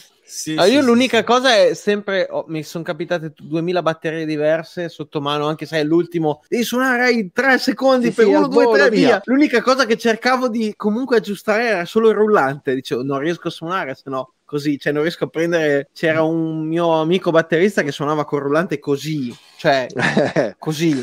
Eh, Nico Lo- McBrain proprio. Sì, tipo un Nico guarda, cioè, ho detto, "Me- ho fatto così, io l'ho girato al contrario, ho detto a posto. Oh, ragazzi, Sono in traditional va per, bene. suona- per suonare, per suonare il rullante così devo allungarmi per terra io, ragazzi. Ah, devi stare così, devi stare. Cioè, dai. Sì, sì, sì. vero, vero, vero. Dai, è pazzesco. Sì, sì, sì, sì, sì. Sì, sì, sì. Ogni, ogni cosa è diversa. Guarda, una cosa a proposito di impostazione che io ho cambiato tanto negli anni, infatti volevo chiederti perché vedo anche da te, ma a parte che sei molto più alto di noi, vabbè, io Sì, con sì, me sì, ci no. vuole poco. Beh, anche, cioè, noi tutti e tre siamo abbastanza bassi. Sì, no, io sono proprio piccoletto. Vabbè. Eh, però eh, il discorso dei piatti, vedo che li tieni comunque una via di mezzo. Io ho visto almeno negli anni, con le varie esperienze di registrazioni, eccetera, c'è stato un periodo della mia vita che li tenevo altissimi, eh, un altro periodo bassi, in base eh, però alla fine ho trovato adesso la tra virgolette quasi la mia quadra che è una via di mezzo forse un po' più alta di come li tieni tu per un discorso della registrazione per non Mm. trovare troppi rientri Ok. anche se tra virgolette mi sono un po' più scomodi come posizioni, però a livello di suono della batteria, che come ripeto, come hai detto già tu, per me viene prima il suono, poi la comodità della cosa. Ho cercato di tenerli a quell'altezza lì, e abituandomi, insomma. Infatti, Certo. volevo chiederti anche il posizionamento di come li tieni, cosa fai con le registrazioni, eccetera, eccetera. Allora, sostanzialmente io eh, cerco sempre di non mettere i piatti molto alti perché perché non mi Mm. piace. Quindi, Ok. eh, essendo mi piace star comodo avendoli davanti. Quindi, quando faccio ad esempio jazz e suono con il quartetto, con il trio, ho dei piatti proprio molto bassi. E suono, suono con i piatti molto bassi. Quando in questo tipo di set eh, non estremizzo l'altezza del piatto, ma è chiaro che vanno un po' più su perché comunque avendo due tom poi c'è il ride e comunque deve stare sui due tom, quindi cambia già l'approccio, di conseguenza i crash vanno un po' più alti. Sì. È normale che poi quando si va in, in studio può capitare di sacrificare un pochino la posizione perché sai bene Jacopo che ci sono poi tanti microfoni, eh, Eh, sì. tante cose che entrano in gioco, piuttosto che mettere il piatto basso devi metterlo più alto perché il microfono Sì, sì, prende più spazio, il microfono grande, più piccolo, insomma, oppure lo stacchi perché non farlo rientrare sul rullante o lo puoi suonare in un certo modo, insomma, sono, sono tante le cose che possono capitare. Quello che ti posso dire è che difficilmente una volta smontata la batteria l'ho rimontata esattamente come ce l'avevo prima. Ecco, a, pa- Ok, a parte, a- a parte l'altezza del- dello sgabello del rullante e la posizione dei pedali, poi qualcosa mm, Sì, sì. mi va sempre a cambiare, anche perché non sono poi così attento a mettere diciamo i segni sulle aste, sulle cose eh, per Sì, rimettere io la ce l'ho avuta quella follia lì per un periodo, ma adesso no. Tu sei il contrario di Bonfri praticamente. Perché lui ha tutti i suoi segnini, le sue Vabbè, no, memorie io- dappertutto. eh, facendo tante date dopo cioè, Eh, d'estate ti scoccia montare 20-30 volte al mese no? No, ma infatti il tuo set è- è la comodità assoluta. due secondi io rifaccio il set eh, cioè proprio per, per essere più snelli visto che per tante Ma, serie devi sì, sì, vabbè, ma quello assolutamente sì. Infatti, eh, ripeto, una volta sia lo sgabello, il rullante e dei pedali è sempre la stessa. Poi può, Sì. può cambiare leggermente la rotazione del tomo, qualche centimetro in più o in meno su un'asta, Ah, però sì, poi bene o male siamo, siamo, siamo lì. Eh. Sì. infatti io i segni proprio per cassa rullante Charleston e basta Sì, diretto a occhio già avendo quei segni lì risparmio un bel po' di tempo Mm-mm. No, la, la cosa figa del tuo set è proprio che potrebbe montarlo anche uno che non, non ha mai visto una batteria in vita sua. Perché è proprio. Ciao Elisa. Ciao Elisa. Ciao, salutiamo Elisa. Ti volevo Vai, vai. salutare un secondo Elisa Pilotti, che è una vita che non ci vediamo, non ci sentiamo. Grazie, che mi ha anche scritto mentre c'era il video, ok. Eh, beh, Sì, beh, è, è bra- brava anche lei, questa sera siete Sì, tutti sì. bravi. poi, anche lei, anche lei. poi- comunque andate Guarda, con le se- domande e poi racconto io la, la, l'aneddoto Posso partire nostro. io, ma la mia, la mia Sì, è molto sì. semplice in realtà, è più che altro un gran complimento secondo me, perché allora io vedo tanti batteristi, sono un malato, ne, ne vedo 300.000 degli italiani stranieri, mi piace tantissimo il modo Giusto. che hai di suonare in modo così sciolto. Così in relax che te la godi, che proprio hai un bel portamento, un bel feeling. sembra Mi tutto piace facile tantissimo. le- Sembra tutto facile, bravo. Sembra tutto bravo. esatto, sembra tutto facile. Eh, perché lo fai in una maniera, cioè proprio così, bella, sciolta, bella. E vedo anche tu che spesso tieni infatti gli indici aperti, così come spiega molto Sempre. Don Famularo, questa Mm. tecnica. E so che viene anche molto da questo, perché cerco anch'io di spiegarlo ai miei allievi questa cosa, ma è molto difficile. Non è facile perché all'inizio sembra che perdi le bacchette, ma in realtà vai a azionare molti meno muscoli così con- senza questo Rilassi dito. E il suono ne accresce molto. Il suono che hai mi piace tantissimo. Quindi era più che altro un complimento che ti volevo fare Grazie. su questa cosa, davvero. Grazie. Davvero. Ti, ti rispondo subito poi in merito al fulcro. Vado Eh, io. vai pure, Vado Ivan. io, vado io. Ok. Allora, Vai, Ivan. io mi sono segnato un paio di cosine. Ecco. E io mi segno perché sennò poi mi scordo. no ma fai bene. E quando, quando nel- nel- nella strofa, credo che sia una A, cos'è la A, e quando sei sul Charlie. Ecco, la figura che fai sul Charlie è pulitissima, spettacolo, cioè, wow. Uno- è un ottavo e due sedicesimi. Sì, e, e la fai davvero in un modo fantastico, veramente pulita. Poi l'utilizzo dei flam, da Dio, veramente bello, perché flam timpano rullante, ti piace un sacco questa cosa timpano, tom rullante.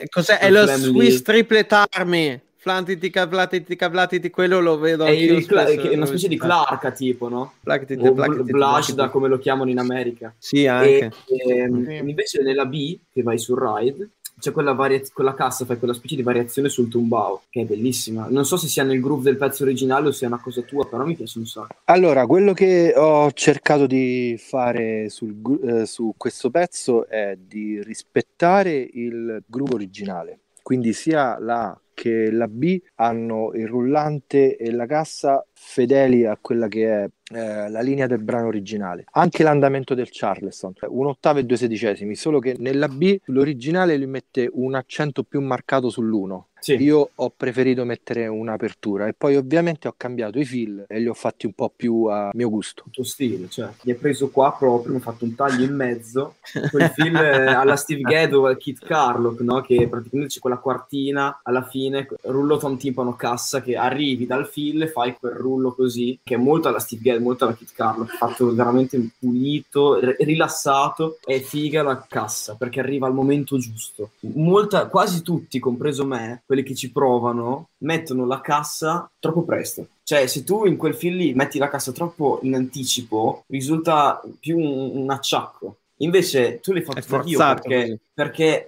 c'è quell'attimo di respiro e poi pff, arriva la cassa e dici, ah, bello. E finisce giusto, bello pieno. Grazie Ivan, è molto state in vena dei complimenti per davvero, sai, tutte belle cose. no, ma è vero, è vero, se no non te lo dicevo. No, no, no, no anche io, per me. Uguale, eh, allora, guarda, nel, nel, mio modo di suonare c'è eh, sempre una cosa che è costante, quella di piacere a me stesso. Eh, e... Eh, sì. E, e, e quindi, eh, infatti, se vedi pure mentre sono io me la rido, me la sì, sì, hai fatto eh, ma fa te si vede, si vede, è bellissimo queste cose. Vabbè, perché io sono sempre del parere che questo sì, è vero che è diventato il mio lavoro, ma sostanzialmente la passione che mi accompagna da sempre. Quindi, se si smette di sorridere, di avere l'emozione quando si, quando si suona, significa che la passione si sta spegnendo. Quindi per adesso non succede, quindi allora io continuo a ridere, me la suono, me la rido in questo caso, non me la suono e me la canto, me la suono e me la rido. E poi avere un atteggiamento rilassato è fondamentale. Penso anche un'altra cosa, che non è importante fare 3 miliardi di note, eh, dei figli incredibili, ma mh, parcheggiare qualcosa di bello al posto giusto al momento giusto. Quindi quello fa, fa sì poi che anche facendo delle cose leggermente più complicate, eh, il mio modo di suonare sembra sempre semplice e rilassato, che comunque le, c'è di, di, base appunto questo atteggiamento eh, rilassato che, che, guida, questo piacere ne, ne, nel suonare, diciamo, guida un po' tutto il, la, il, mio approccio con lo strumento. E quel relax lì si sente tantissimo nei quei sì. flam che fai. Sì. Quelle lì sono la... secondo me quelle, quelle figure lì sono l'espressione del relax tuo. Okay. È lì che ti esprimi proprio. Con, con il tempo ho imparato a capire che questa percezione di relax si sente molto anche sul modo di suonare il Charleston. Sì, anche. Cioè, se hai un atteggiamento rilassato, riesci ad avere una fluidità sul Charleston che va a fare la differenza. Mm. perché poi ovviamente il Charleston è quello che detta ah, l'andamento sì. de, de, de, del pezzo, quindi se, mm. eh, se, riesci ad essere preciso però nello stesso tempo eh, rilassato, eh, viene fuori un, uh, un, sound diverso, quasi, quasi una marcia in più.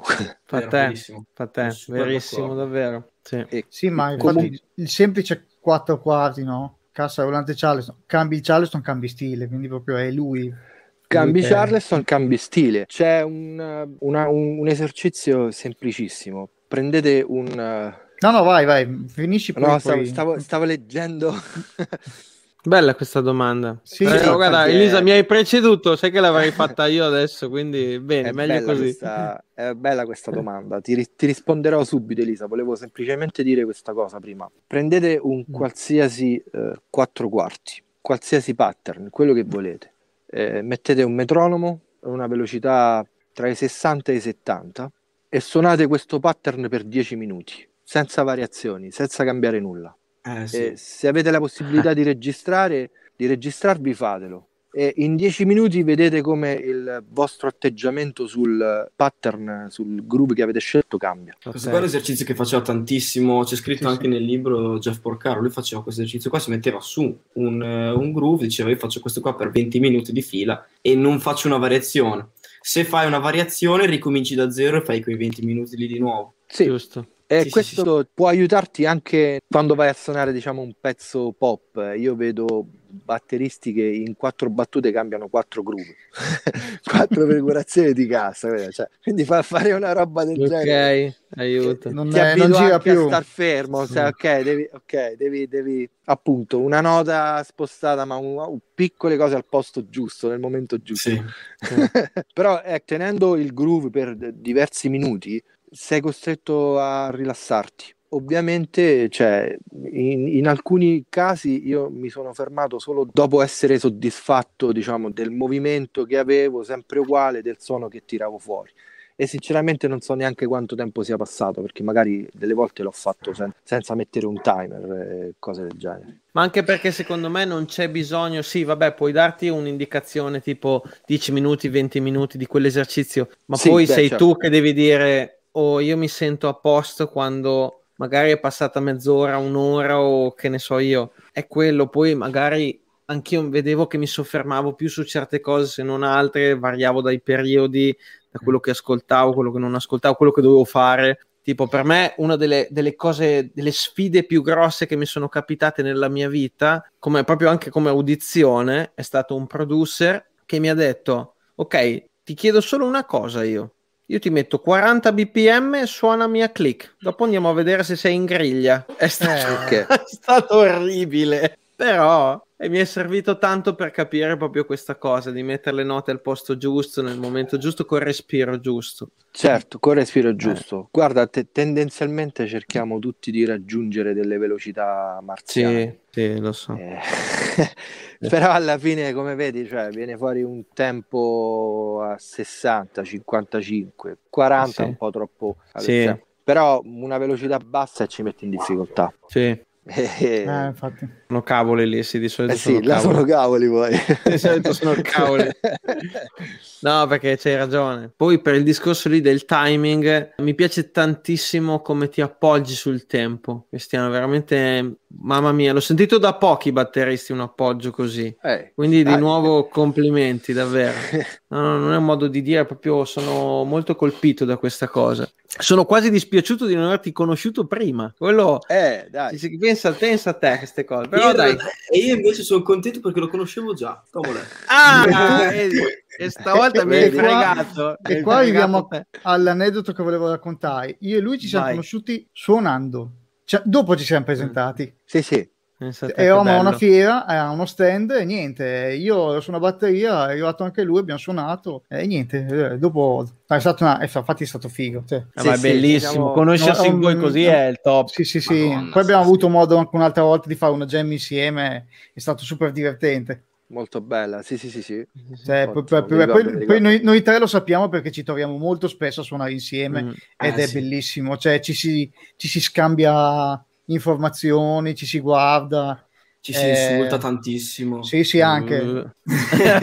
Ah, quel- quello non riesco a farlo, smetto, vado via. Esatto, cioè, c'è il momento in cui tutti dicono vabbè smetto. Che il basta, momento- Però il è, momento- è bellissimo che No, ci sia, che ci sia questa, questa cosa che fate, questa cosa di suonare insieme. E intanto perché io credo che ognuno di noi ha qualcosa da dare a un altro, a prescindere se si è un fenomeno un po' meno, un po' di più principiante, c'è sempre qualcosa da, da prendere da ognuno di noi. Quindi eh, già questo è un punto a favore. Suonare insieme significa anche rispettarsi in un certo senso, perché suonare insieme tra batteristi significa che io suono insieme ad un altro batterista, ma mh, mi fermo un attimo, do spazio, prendo spazio, cioè c'è questo scambio Sì. Mm. e quindi anche una sorta di rispetto che si viene a creare tra Sì. musicisti.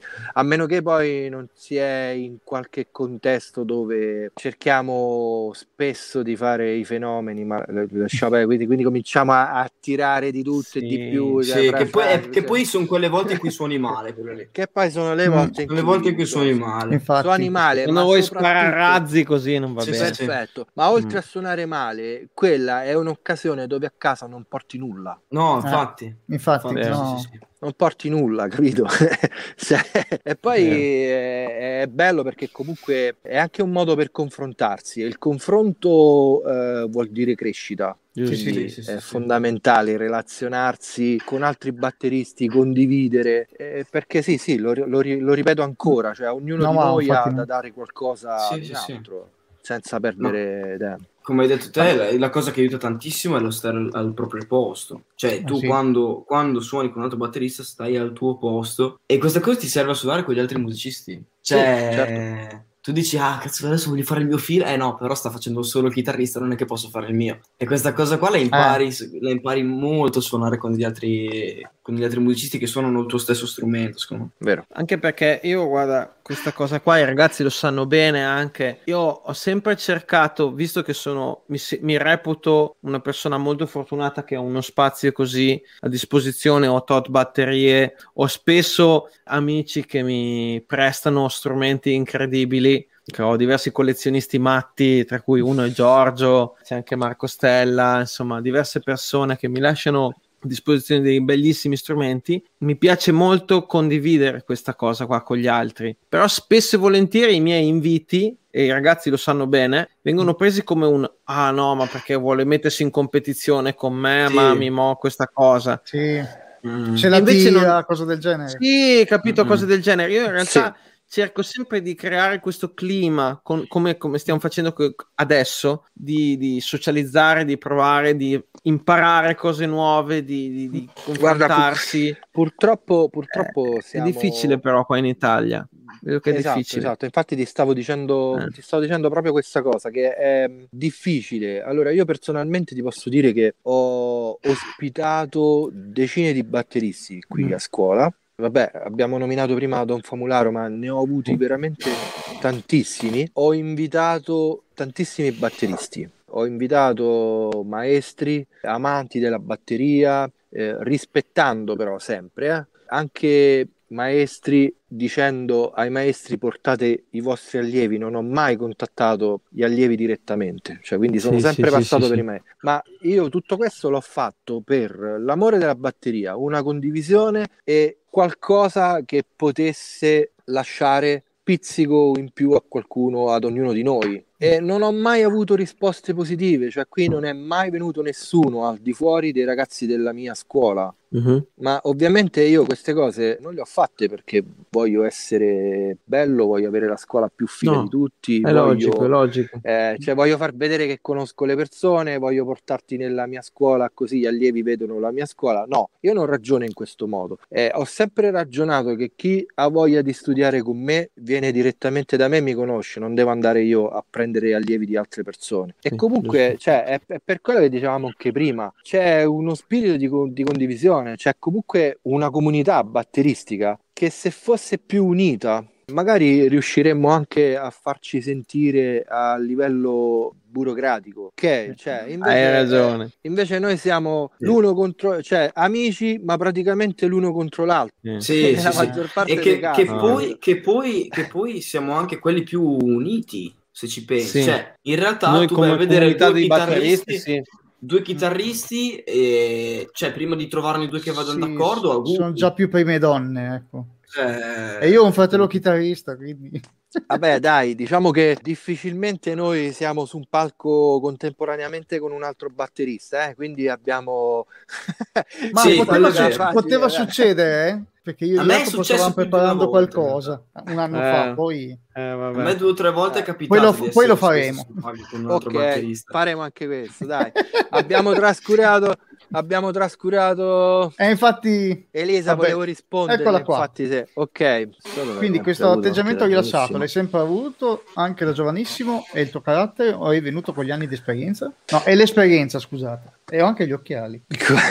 allora, questo, atteggiamento rilassato in parte eh, l'ho sempre avuto. Non carattere, non, non di carattere, diciamo, perché non sono un tipo particolarmente calmo, ma riesco comunque a, a gestirmi anche a livello emotivo, cioè trasmetto tanto eh, le emozioni.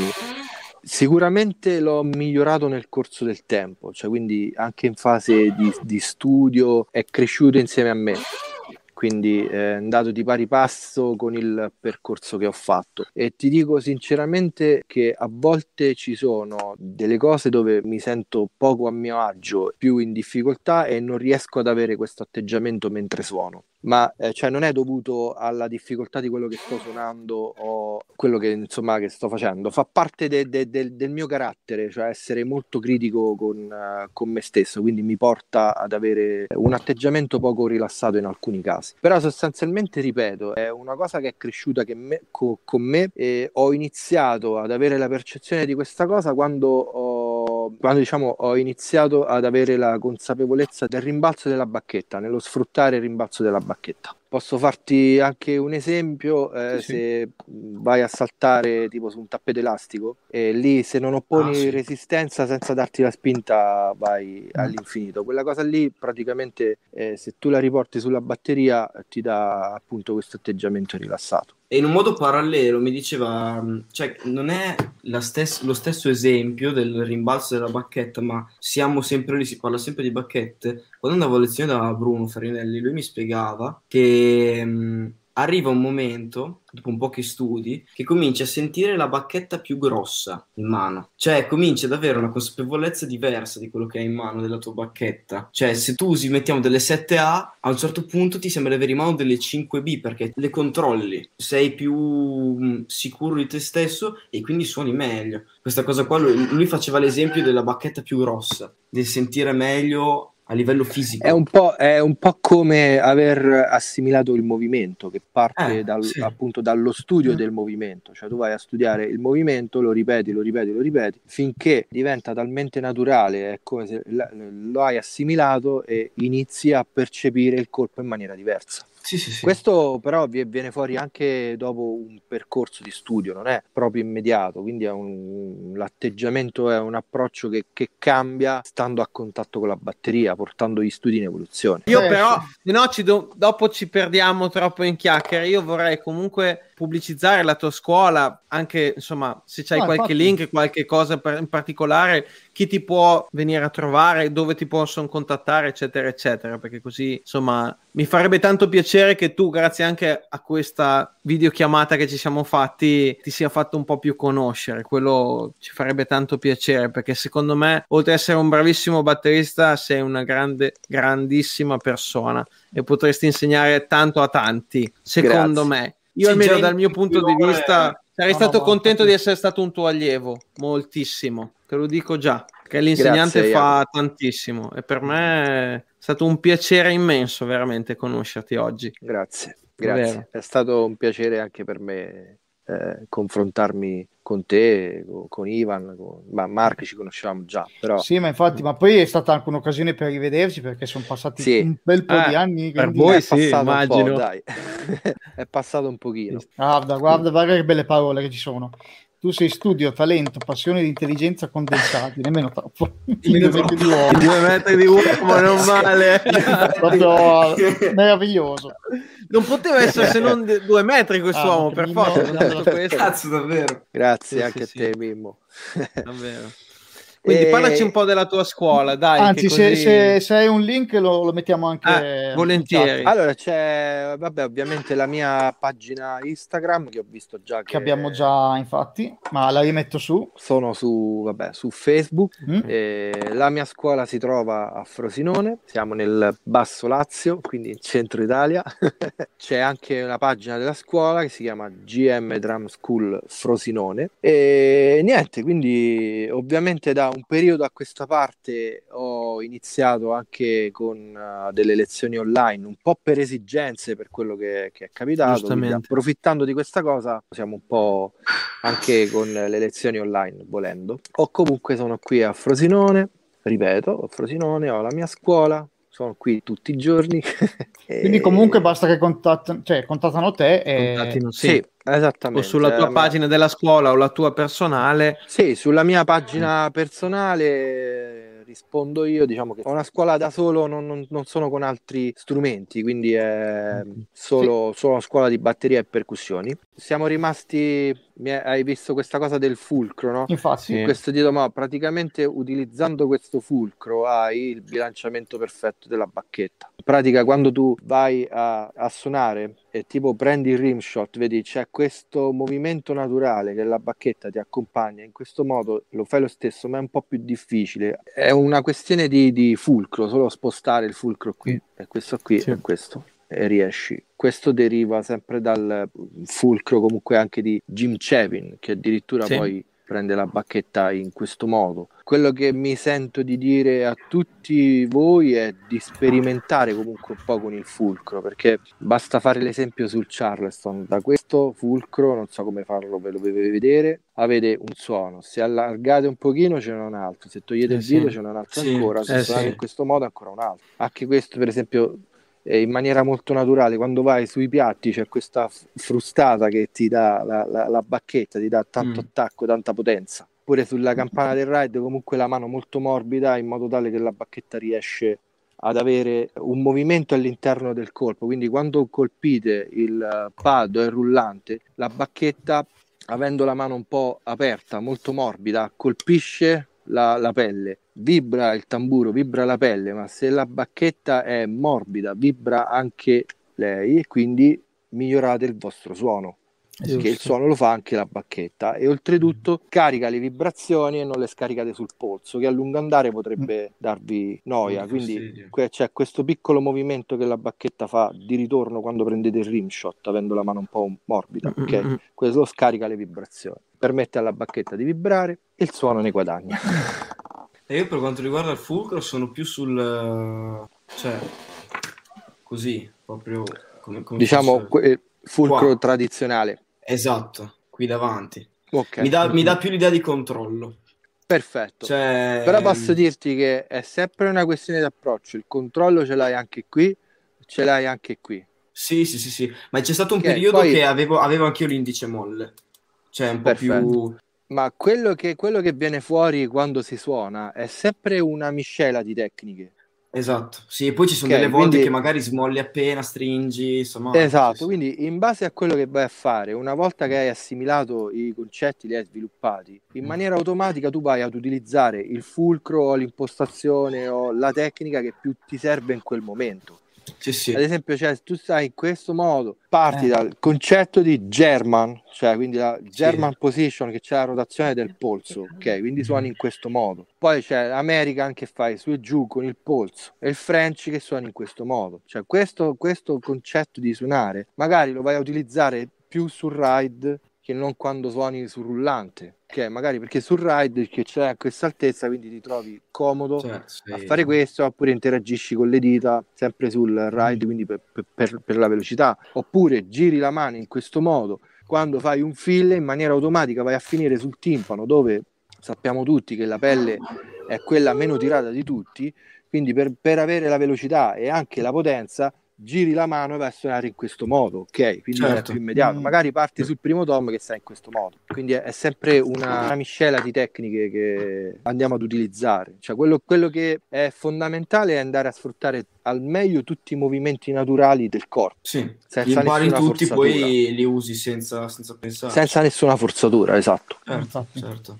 Già, ragazzi, voi non so voi, ma già questa informazione vale oro.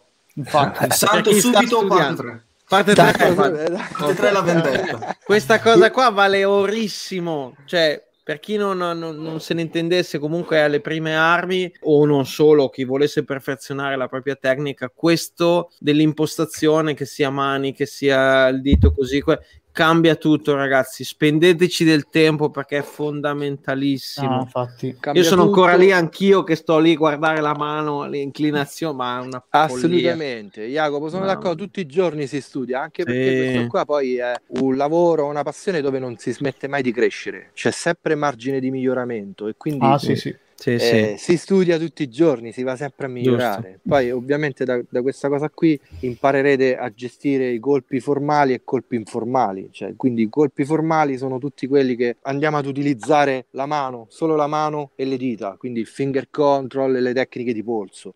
I colpi mm. informali sono quelli dove andiamo ad aggiungere l'avambraccio, ad esempio la moller, il free stroke, il power stroke ok? Sì. Quindi questo, questo, movimento qui. Oppure la moller che sia low, che sia alfa, che sia full, ok? Quindi questi sono i colpi informali formali solo quelli delle dita e del polso. Già avere eh, bene in testa questa concezione ed utilizzare bene queste, queste cose ti apre veramente un mondo. Eh, un sì. mondo.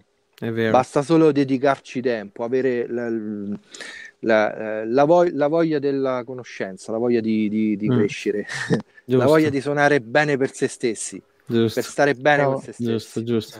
Uh, io dico, guarda, staremo ore e ore a parlare sì. ancora, ah, ma sì, visto che no, eh, no, no. Abbiamo, fa- abbiamo, fatto mezzanotte, quindi direi che ah, okay. sì, possiamo andare verso il letto. Poi magari faremo un bis prima o poi, non è detto che, anzi, però dal vivo, ragazzi, io la rilascio dal, vivo, vivo. Ma ov- ovviamente. Ma eh, stasera, stasera, cosa stranissima, perché di solito è un po' più attiva la chat. Am- c'erano, ma hanno parlato poco, quindi li hai ipnotizzati tutti. sono rimasti ad ascoltare. Non, non, è stato, eh, no, è stato, molto bello, ti ringraziamo. Davvero. Chi volesse venire a trovare, insomma, e noi consigliamo vivamente, se no te li portiamo noi di persona. Almeno se io sono in zona, te li porto, io te li scarrozzo davanti, giuro. Eccolo qua. Perché così Questa, potrai Facebook... formare dei gran batteristi, perché sono vi, sicuro che i tuoi allievi aspetto. saranno dei grandi.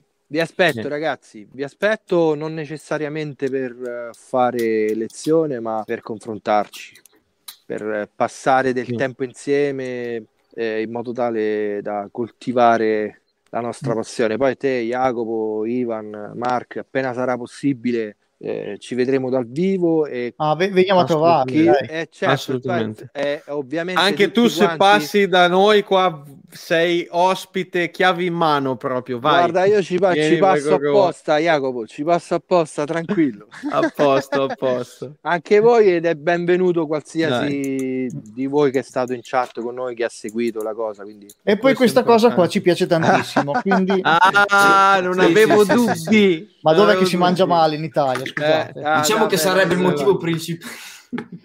Oh, ragazzi, allora facciamo così: facciamo così. Ci si vede a Frosinone. Viene anche il mastro Pippo. Ma ok, sì, quindi prima, ma adesso il mastro Pippo lo invitiamo anche qua. Facciamo prima, una sera... prima, prima una grande mangiata, poi una grande sonata e poi una poi... grande Un'altra Così... grande mangiata a cena, ragazzi. Dai, che fare? Facciamo scappare. che e guarda è, la, è, quello che facciamo sempre da Jacopo infatti è, eh, è, è fondamentale eh, è fondamentale infatti, eh, sì, grigliamo due salsicce e poi si suona è sempre così sì sì, sì. Ah, è bello certo. così devi essere sì. Vabbè, Abbastanza. niente.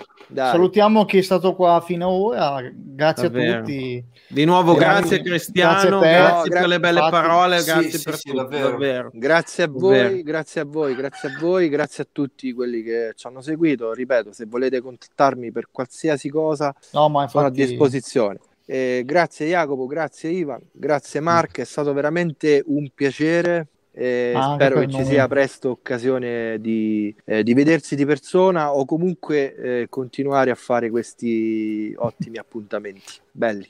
Ciao. Ciao. Ciao. Ciao. Ciao.